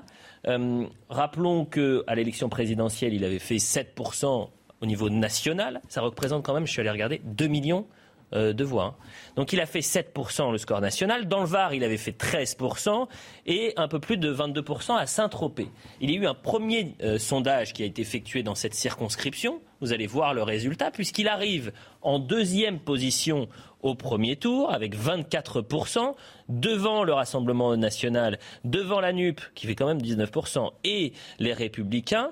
Et au second tour, il y a match. Il est au coude à coude avec euh, la candidate sortante euh, Sereine euh, qui est à 53 47% pour, euh, pour Reconquête. Mais pas loin, puisque c'est dans un mois. Qu'est-ce que vous racontez Non, j'ai dit qu'il est moins. Ah, il est moins, bah oui. Sereine Mauborgne, elle l'est moins, du coup. Oui.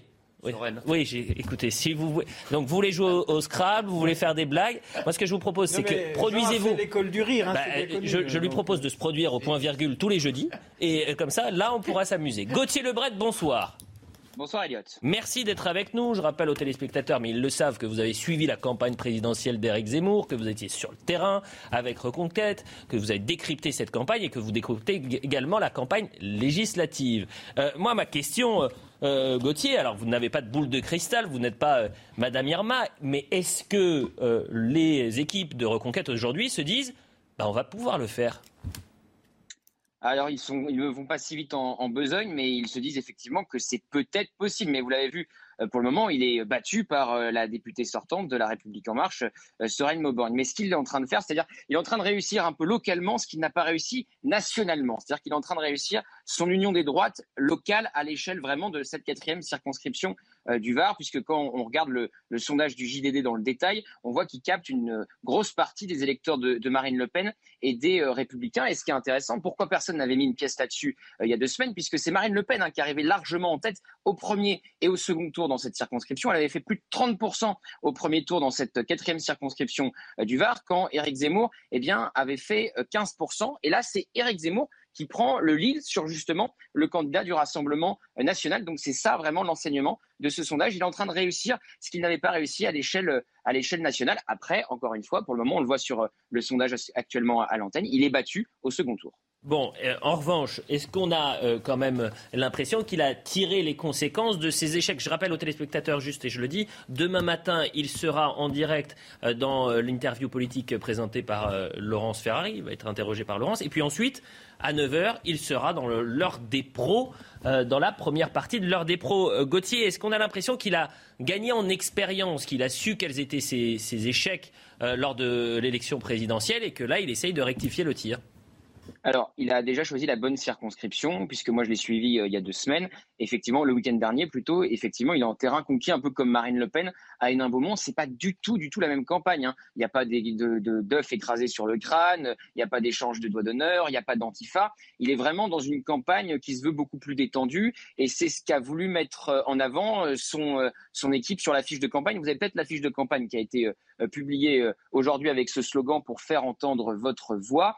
Alors, pourquoi ce slogan? D'ailleurs, puisque Éric Zemmour, il veut mettre en avant sa notoriété. Il est beaucoup plus connu que tous les autres candidats euh, réunis de cette circonscription. Et en gros, il cherche à dire, voilà, on voit l'affiche, il cherche à dire par là, eh bien, euh, qu'avec lui, euh, les électeurs et les habitants du Var auront un vrai relais dans les médias et dans l'Assemblée nationale et qu'il mettra en avant son poids médiatique pour relayer eh bien, leurs inquiétudes. Eh bien, écoutez, merci beaucoup, Gauthier. Je sais que votre journée demain sera longue, donc je vous propose d'aller rejoindre Morphée. Merci pour ces, ces détails. C'est gentil de, de, vous soucier de mon sommeil, Elliot. Je me, bah, je me soucie énormément de vous. Vous êtes euh, en plus ah, un collègue, un, un, ami, donc euh, je préfère que vous soyez en forme pour demain.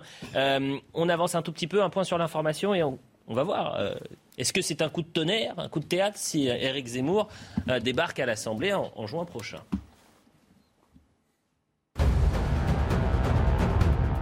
Guerre en Ukraine, Emmanuel Macron demande aux membres de l'OMS de condamner l'agression militaire russe. L'Assemblée mondiale de la santé, qui comprend 194 pays, se réunit toute la semaine à Genève. Le président appelle à soutenir la résolution présentée par l'Ukraine. Elle dénonce les attaques perpétrées par Moscou sur le système de santé, mais aussi les conséquences sur l'alimentation dans de nombreux pays. Pénurie de lait pour bébés aux États-Unis. 31 tonnes de lait en poudre ont atterri dans l'Indiana. Un avion a été affrété depuis la base aérienne de Ramstein en Allemagne. D'autres livraisons arriveront en début de semaine.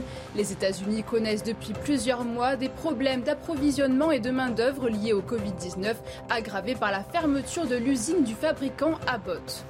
21 départements placés en vigilance orange par Météo France pour risque d'orage. Le sud-ouest et le centre du pays sont concernés. Un épisode orageux non exceptionnel pour la saison, mais pouvant générer de fortes rafales et des chutes de grêle. Une vigilance valable jusqu'à demain matin 6 heures. Écoutons à présent quelques réactions des, concurrents de Éric Zemmour dans cette quatrième circonscription du Var. Monsieur Zemmour incarne ses idées, hein, incarne tout ce, dont, tout contre je me bats, tout ce contre, ce contre quoi nous nous battons au jour le jour, tous les jours sur le terrain.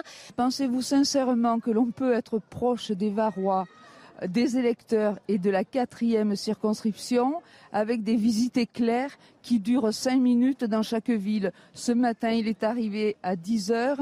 À 10h30, il était reparti. Il fait ce qu'il me, j'apparente à du tourisme électoral. Hein, il n'y a pas vraiment d'ancrage territorial en ce qui le concerne. On peut difficilement l'évoquer.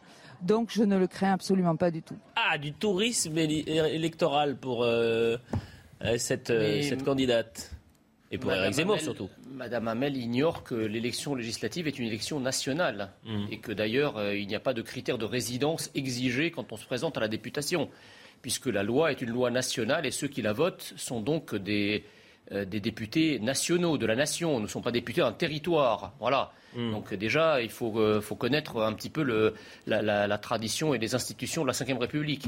Euh, J'ai fait l'erreur de vous poser la question, mais on va quand même poser les questions à un ancien député. Est-ce qu'on peut être parachuté? Est-ce que c'est il y a un sens en étant parachuté?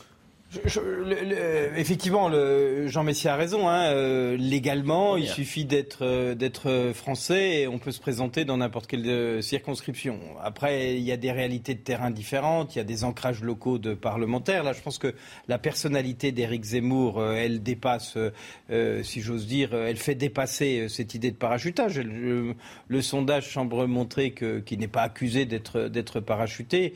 Je pense que c'est les seuls arguments qu'ont ses adversaires face à, la locomotive médiatique qui, est venue euh, en phase 2.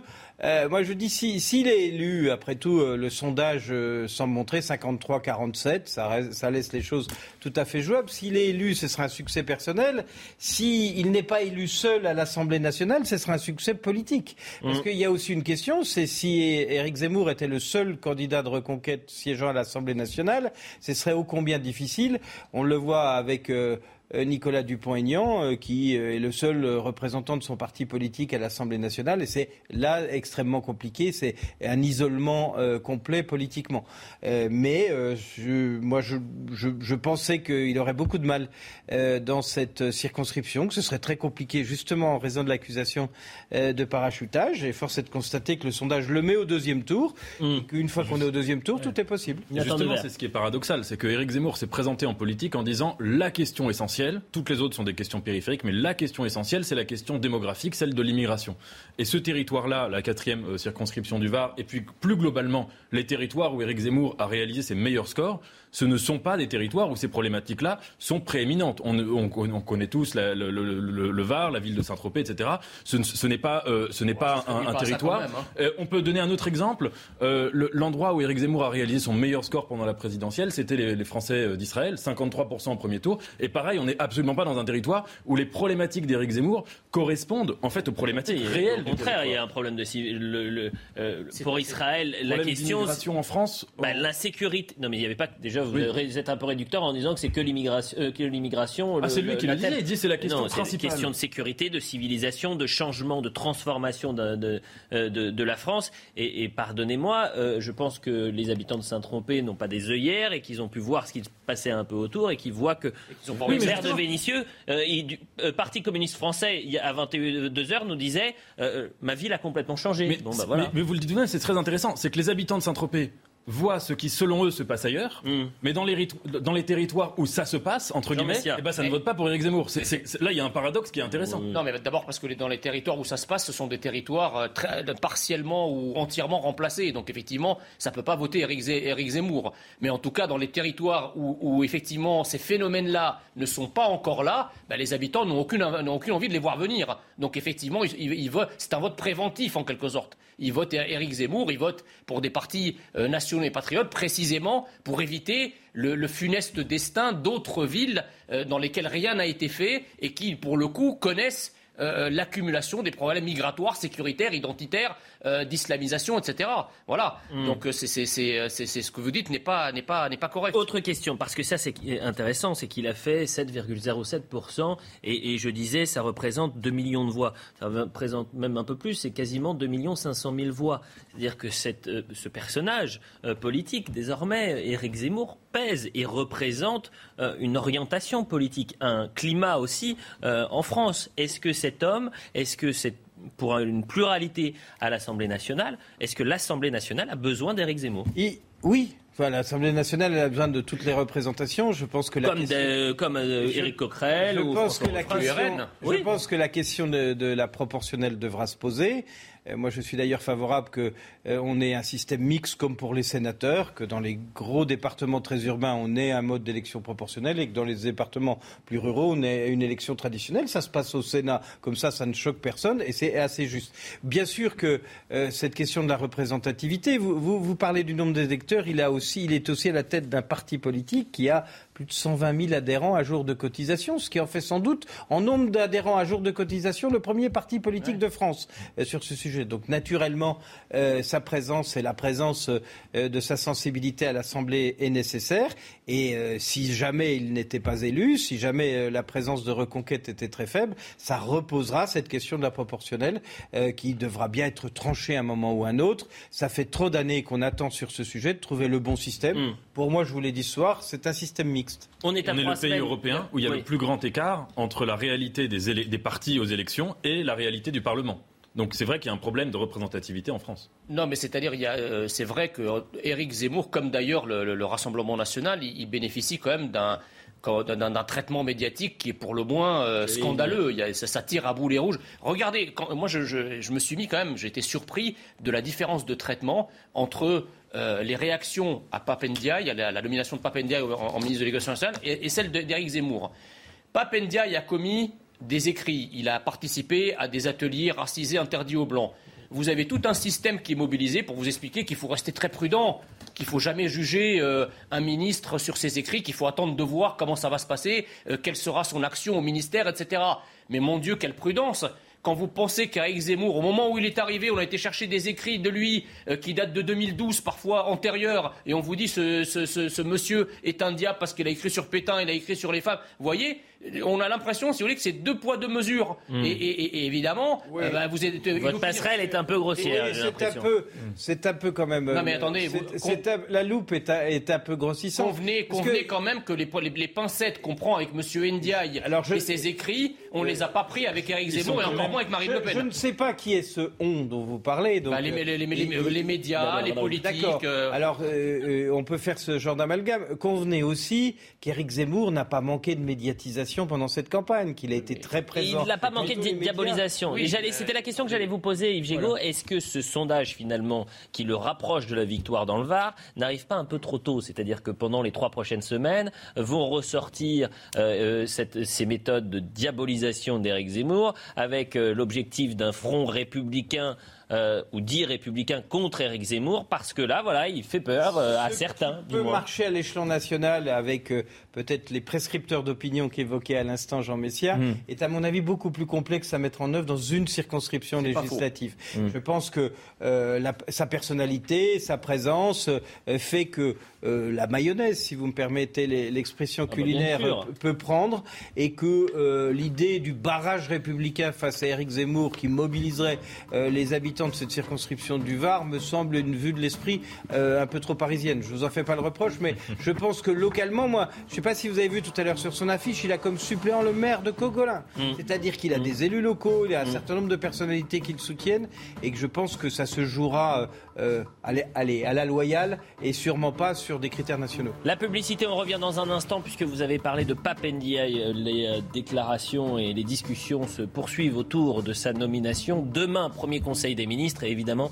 tous les yeux seront rivés sur ce nouveau ministre de l'Éducation euh, nationale. Il y a eu un coup de gueule de Raphaël Enthoven. Je ne sais pas si vous l'avez entendu ce matin. Bah, Vous allez le découvrir après la pub.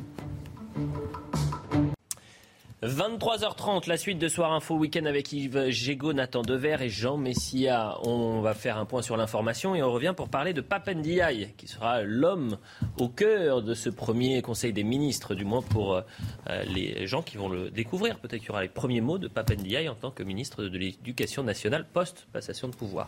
La Minute Info. Le ministre des Solidarités, confronté à des accusations de viol, deux femmes dénoncent respectivement des faits qui se seraient déroulés en 2010 et 2011. L'une des deux s'est dit soulagée que l'information soit révélée. En 2017, sa première plainte avait été classée sans suite, des accusations que Damien Abad conteste avec la plus grande force. Le jury du prochain festival de Deauville, présidé par Arnaud Desplechin, le réalisateur français de 61 ans, succédera à Charlotte Gainsbourg. La 48e édition du Festival du cinéma américain se tiendra du 2 au 11 septembre. En attendant, Arnaud Desplechin est en compétition au Festival de Cannes avec Frères et Sœurs, un drame familial avec en tête d'affiche Marion Cotillard et Melville Poupeau. À Roland Garros, un premier Français qualifié pour le deuxième tour. Sur les six Français en lice ce dimanche, seul Grégoire Barrère, 28 ans, est venu à bout du japonais Taro Daniel en 5-7 au terme d'une rencontre de 3h14. Le 209e joueur mondial affrontera mercredi l'américain John Isner, classé 26e. À la veille du premier conseil des ministres pour le gouvernement Elisabeth Borne, tous les regards, je le disais, seront portés sur euh, Pape Ndiaye. Les positions de l'historien devenu ministre de l'Éducation divisent. Politiques et intellectuels qui ont appelé à voter Emmanuel Macron se sentent trahis. Et c'est le cas de Raphaël Enthoven. Écoutez ce qu'il disait ce matin chez France Info.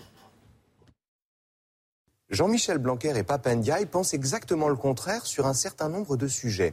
Alors, on va voir ce que ça devient, etc. Mais juste ce fait-là, Comment peut-on confier les rênes de l'éducation nationale à des gens si différents successivement C'est un élève de Ricoeur, c'était quelqu'un qui, en 2004, n'aurait probablement pas voté la loi sur le port des signes religieux à l'école. Il se peut qu'Emmanuel Macron renoue avec ça de cette façon. Je ne sais pas si c'est les considérations d'un tacticien ou si c'est au contraire un idéologue, mais quoi qu'il en soit, ça me paraît bizarre. Ce qui est frappant depuis trois jours, c'est qu'il est impossible de euh, revenir sur les propos euh, de M. Ndiaye, les déclarations de M. Ndiaye, de constater qu'il y a une différence idéologique entre M. Ndiaye et M. Blanquer. Et si vous faites ça, vous êtes taxé de raciste ou d'extrémiste de droite. Moi, je ne comprends pas pourquoi il est impossible de discuter d'un homme dont on découvre, pour la plupart des gens et de nos téléspectateurs, des Français qui se disent Je ne connaissais pas cet homme, j'ai recherché ses déclarations, elles ne sont pas raccord avec celles de Jean-Michel Blanquer, pourquoi avoir fait ce choix? Oui, qu'il y ait une différence, c'est une chose. Mais c'est pas du tout impossible de discuter. Seulement, il ne faut pas que le débat soit caricatural, me semble-t-il. Là, on parle d'un historien. Vous avez l'impression qu'Enthoven était caricatural? Non, le débat a été présenté de manière caricaturale. On parle d'un historien qui s'est spécialisé sur un sujet, comme tous mm. les historiens, comme tous les universitaires. Lui, il s'est spécialisé sur l'étude mm. de la question noire aux États-Unis. Ensuite, il a travaillé par analogie avec la question, euh, sur la question noire en France. Il a montré qu'il y avait des différences. Lui, en tant qu'universitaire, historien, rigoureux, précis, il trouve que les termes de wokisme et d'islamo-gauchisme sont des termes qui sont imprécis. Pardonnez-moi Nathan, mais il parle de violence policière. Il n'est pas du tout en raccord aussi avec euh, Gérald Darmanin. Oui, non, mais là, on parle en tant que ministre de bah l'Éducation. mais il considère que l'islamo-gauchisme, le terme ne, va pas. Euh, Frédéric Vidal et Jean-Michel Blanquer l'ont combattu pendant tout leur mandat. Que oui, mais justement, ah, c'était ce que je voulais dire, c'était mon dernier point. C'était que, quand même, je pense qu'on est tous d'accord pour dire que l'éducation nationale, mmh. le problème majeur, c'est mmh. ni le wokisme, ni l'islamo-gauchisme, c'est la dégringolade du niveau qui est une catastrophe pour la France dans les 30 ans. Qui est lié peut-être Non, qui, n'est pas lié à ça, qui est lié à une baisse d'exigence. Et c'est deuxièmement la baisse des mauvaises conditions des professeurs et du travail de l'éducation. Je suis, mais euh, Monsieur Dever, je suis parfaitement d'accord avec vous. Alors pourquoi le ministre de l'Éducation nationale n'en a-t-il jamais parlé? Parce qu'il me semble que c'est lui qui réduit euh, les problèmes éducatifs à des problèmes d'inclusion, euh, etc. Il n'a pas parlé de l'effondrement du niveau. C'est quand même le boulot d'un ministre de l'Éducation nationale. Quand il dit, par exemple, où ses, défenseurs disent Ah oui, mais le wokisme, l'islamo-gauchisme ne, ne, recouvre aucune euh, réalité factuelle et objective. Mais attendez, les termes d'extrême droite en recouvrent une quand le même système traite la terre entière d'extrême droite à chaque fois qu'on a le malheur de défendre l'identité française ou de combattre certaines immigrations nuisibles à la France et qui, et qui balance des termes de fascisme, d'extrême droite, de nazisme, d'antisémitisme. Ça, ça, recouvre des réalités, ça Pas plus que le, pas, pas, plus que le reste.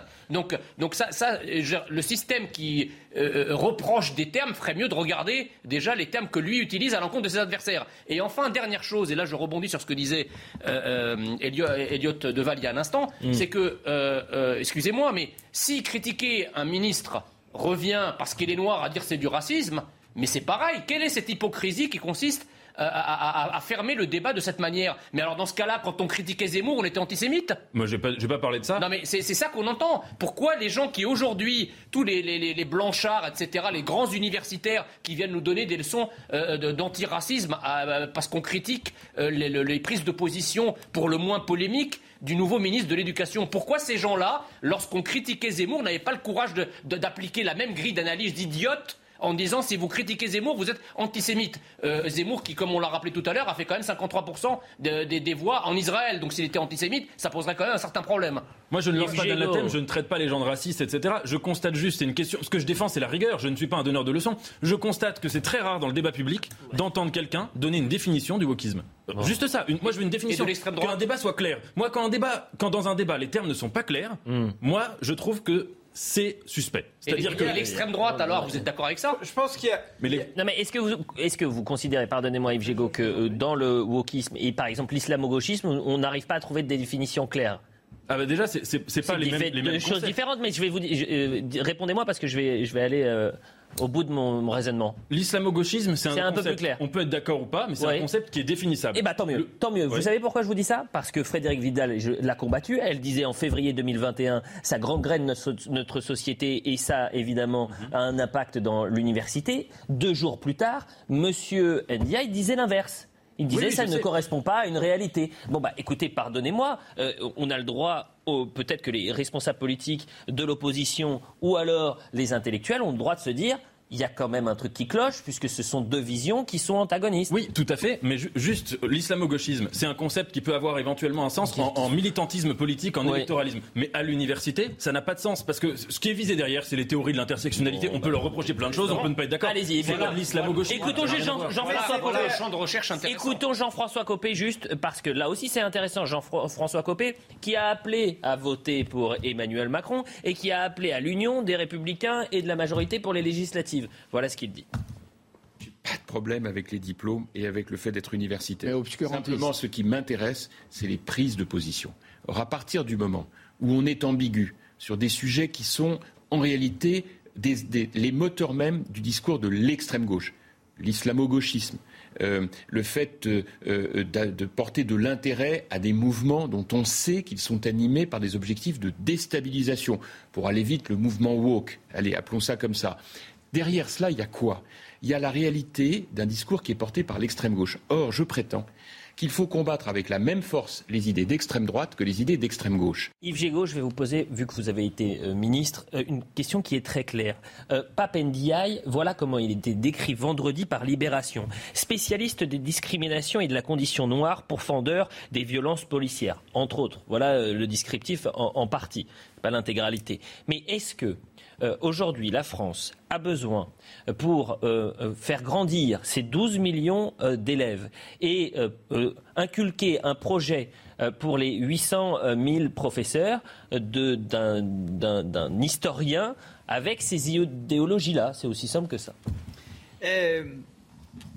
Ah, c'est compliqué oui, oui, de répondre. Non, non, c'est compliqué. D'abord, c'est compliqué parce que chacun voit le verre à moitié plein, à moitié vide. Chacun a ses définitions des termes.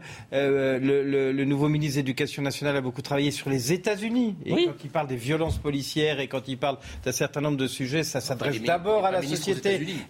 Ça s'adresse d'abord à la société américaine dans ses recherches universitaires. Mmh. Et, peut-être que aussi on crée un certain nombre de confusions. Moi, je euh, ma réflexion, c'est d'abord que peut-être que c'est pas si mal qu'au fond on puisse avoir ce débat à l'occasion de cette nomination, qu'on puisse clarifier un certain nombre de sujets, qu'on puisse débattre des questions de, de wokisme, d'islamo-gauchisme, qu'on puisse mettre ça sur la table euh, à, ce, euh, à ce sujet-là. Après tout, le président de la République a fait une, une forme, il en a l'habitude de provocation, mais si cette provocation permet d'apporter un débat et de trouver à ce terme un apaisement, pourquoi pas C'était l'homme de la concorde. Hein, la deuxième chose que je voudrais dire, c'est que euh, je, m'étonne qu'on s'étonne.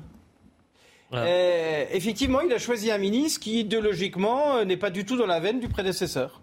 Hmm. Il a choisi une première ministre qui, idéologiquement, n'est pas du tout dans la veine d'Edouard Philippe. Euh, Madame Borne vient du Parti socialiste, vient de la gauche, était la directrice de cabinet de Ségolène Royal. Édouard Philippe vient de la droite, était euh, le collaborateur et le directeur de cabinet euh, d'Alain Juppé. Oui, c'est le choix d'Emmanuel Macron, c'est sa façon de gouverner. Et, et ça ne s'adresse pas seulement, alors c'est plus polémique en raison de la personnalité de Pape Ndiaye, mais c'est la façon dont fonctionne le président de la République, c'est le choix qu'il a fait, choix qui a quand même rassemblé un, un nombre conséquent de Français au premier tour autour de ce choix-là. Et je m'étonne qu'on s'étonne juste sur le ministère de l'Éducation nationale et qu'on ne se soit pas, au fond, plus étonné que euh, Madame Borne, qui a tenu dans le passé des propos très antinomiques avec la politique euh, qui pouvait être celle de la droite, soit aujourd'hui euh, Jean Messia, successeur oui, Jean enfin, Castex. bon, là, là, on- avec la nomination de Papendia, ministre de l'Éducation nationale, et de Rima Abdul Malak, qui est son, son équivalent au ministère de la, de la Culture, euh, le gouvernement Borne les, a déjà toutes dépassées, si vous voulez, à ce stade, les Bornes. Euh, donc euh, voilà, ça, c'est la, première idée. La deuxième idée, si vous voulez, c'est le- le- les, procès, les procès en compétences. Alors on vous dit, vous n'avez pas le droit de critiquer M. Papendia, parce que vous comprenez, c'est un universitaire brillant qui a fait, qui est diplômé de Sciences Po, qui est, qui, a qui est agrégé d'histoire. Mais c'est marrant parce que quand on a effectivement des parcours universitaires et académiques tout aussi riches, mais qu'on prétend défendre l'identité de la France, qu'on prétend défendre la souveraineté de la France, on vous dit, mais attends, et que, donc vous avez les mêmes diplômes, on vous dit, mais attendez, c'est pas parce que vous avez des diplômes que vous pouvez pas être bête et vous pouvez pas avoir tort. Vous comprenez? Donc l'instrumentalisation à la fois de la question raciale dans le cas de Papendia est très intéressante par le système. C'est-à-dire que moi, par exemple, je défends des valeurs et je défends des idées totalement opposées à celles de M. Papendia. Je suis d'origine étrangère, j'ai un bac plus 13. Vous croyez que ça fait de moi, auprès du système, quelqu'un de crédible? Pas du tout parce que je suis jugé sur les idées. Et le fait que le, système médiatico-politique soit en désaccord avec mes idées, eh bien, ils en profitent, un, pour toutes les attaques, là, il n'y a pas de racisme. Ils ne se posent pas la question de savoir si moi-même je suis d'origine étrangère ou pas, il n'y a pas de racisme. Donc là, j'ai le droit à tête de chameau, tête de nul, etc. Ça passe crème. La deuxième chose, c'est que sur les diplômes, c'est pareil. Je suis diplômé de Sciences Po Paris, je suis ancien élève de l'ENA, je suis docteur en économie. Vous croyez que le fait d'avoir ça au, au regard du système médiatique, ça suffit? Mais c'est pas dire question non. de diplôme. Donc le, le problème, il n'est pas là. Il est ni un, ce n'est ni un problème de race, ni un problème à- de diplôme. à Et enfin, je termine mon propos. Quand M. Papendiaï parle de, question, de la question noire, moi, je suis révulsé par de tels propos.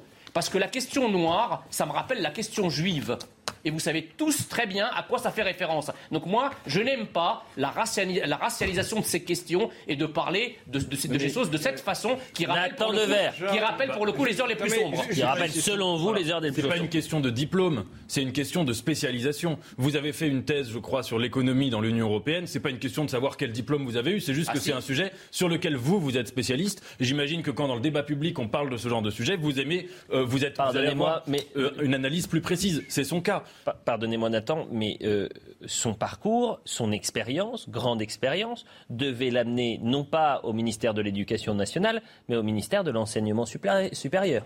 si on est là sur le parcours et sur le, le- Oui. le- le personnage. En effet, Donc ça n'a rien à voir. Si vous voulez, j'ai presque envie de dire, euh, euh, euh, c'est hors sujet de le mettre à l'enseignement, à l'éducation nationale. Il fallait le mettre à l'enseignement supérieur. Ça, c'est un point sur lequel je suis d'accord avec vous. On pourrait ajouter une autre chose d'ailleurs, c'est qu'en fait, euh, quand même, Emmanuel Macron a appelé son parti maintenant Renaissance. Il a dit que tout allait changer. bah, et en fait, sur les grands ministères régaliens, il a repris exactement les mêmes. On se demande pourquoi il a passé autant de temps à composer un nouveau gouvernement. Hmm. Et qu'en fait, là, on est en train de discuter d'une seule personne euh, qui est nouvelle et qui peut susciter le débat. Mais euh, le- le- je trouve que le vrai débat, c'est de dire que tous les autres sont exactement les mêmes que euh, lors du premier La, mandat. la Renaissance aboutira une fois de plus sur une fausse couche. Oh, c'est- vous allez les enchaîner aujourd'hui. hein. Non, non, mais c'est- Oui, un- des- c'est un des- des- festival, de, de- de petites. euh, Il faut que, télé- il faut que ça, faut que ça percute, si vous voulez. Et, et moi j'avais une question tout à l'heure, Jean Messia, parce que vous dites oui, alors quand c'est euh, à gauche, euh, on accepte. Mais quand est-ce que vous allez arrêter de vous de vous de, de- de vous victimiser? Euh, vous- vous êtes- ou quoi mais, Moi, je me victimise. Est-ce que je peux terminer? Non mais vous êtes tout le temps sur les médias, vous vous exprimez librement, vous débattez. Enfin, c'est quoi votre problème? Vous avez quoi comme souci avec le système? Le... système, il, il vous vous accepte, vous vous présentez aux élections. Euh, et c'est quoi le souci C'est quoi, mais- c'est quoi ce souci Attendez, attendez, de, de venir se dire je- nous on est flagellés, les autres ne le seraient pas Non, mais attendez, parce que Euh, vous Je confondez, pense parce que que nous sommes dans un pays ouvert euh, et, et que vous avez accès à la parole et qu'on vous écoute, on vous respecte dans votre parole, monsieur- même si on ne partage monsieur pas vos idées. Monsieur le ministre, je pensais que vous aviez une sagacité quelque peu supérieure à celle que vous venez d'exprimer. Euh, le fait d'être sur un plateau de télévision, oui, effectivement. Oui. C'est du quantitatif. Oui. Mais la manière Mais- dont on mais est traité c'est vous, c'est du qualitatif. Non, la manière dont on est traité sur le plateau Mais de télévision. on est traité par qui Mais Regardez, attendez. Liot Dival vous traite très bien. Alors, attendez. C'est étrange de toujours dire sur les médias, sur les médias du service public, que ce soit sur Fr- sur France Télévisions, sur France Inter, sur etc. Vous, croyez sincèrement que lorsqu'Éric Zemmour est interviewé, ou que Marine Le Pen, ou que Nicolas Dupont-Aignan sont interviewés sur ces médias, ils sont traités de la même manière, avec le même sourire mielleux que, que, que, que des- d'autres candidats, comme par exemple Jean-Luc Mélenchon Non, mais- Bien sûr que non. Mais- mais Tous- les Français le savent. Pardon, C'est vrai, il y a une Voilà. oui. Je pense que la stratégie. Il y a un parti pris Je du pense- service public qui, comme disait l'excellent Gilles-William Golnaden, est devenu un sévice public. Mais, mais c'est vrai que vous utilisez une rhétorique où vous aimez bien rappeler toutes les insultes que vous recevez, ce qu'on pourrait tous faire. Euh, je veux dire, parce qu'on se fait tous insulter euh, de, Non, non, mais attendez, raisons non, non, non, insulte raciste, non. Bon, écoutez, Raciste, cette non. émission quand est vous, anim- quand vous animalisez quelqu'un, Oui. c'est du racisme, et d'ailleurs c'est puni par la loi. Bah, Oui. Bien sûr, mais Voilà. là personne ne l'a fait. On est en ah, train de moi je suis en procès contre débat. SOS Racisme. Tenez-vous, rendez-vous compte. contre SOS Racisme pour racisme. Oui, non, mais là on était dans un débat où il n'y avait pas du tout Non, non, non, bien d'insultes sûr, ni bien de sûr. Avançons. C'est partout pareil. Messieurs, avançons. De toute façon, c'est terminé. Donc, on n'avance pas bien loin. On avance vers la sortie, puisque c'est fini. C'était très intéressant. Euh, la Minute Info, je vous remercie tous les trois. On se retrouve la semaine prochaine. C'est un bon trio, ça. On se le refait dimanche prochain, si Eh vous ben, voulez. allez. Euh, le Rendez-vous. est pris. Allez. Je pris. mets ça dans mon calendrier. D'accord. Alors, Très je bien. Monsieur Yves Gégaud. Vous pouvez lancer hein, la, la- la Minute Info. On remercie les téléspectateurs. On se retrouve euh, euh, jeudi prochain, jeudi matin. Et, euh, et merci à David Pujol et à, toutes les équipes techniques. Pujol, Pujol et à toutes les équipes techniques avec nous. Merci à tous. Et Tania, bien sûr. Tania Te-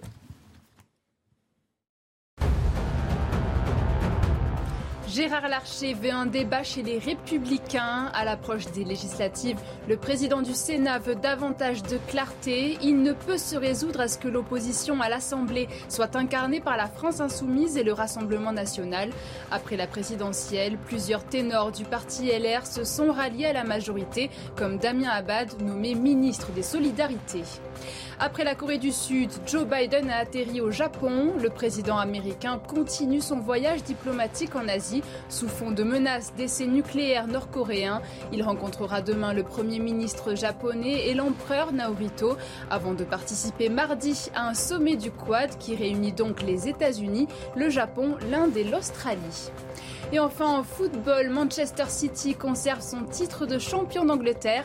Un résultat aux dépens de Liverpool. Aston Villa a été battu 3-2 lors d'une dernière journée irrespirable. Manchester mené 2-0 s'est fait peur jusqu'à 15 minutes avant la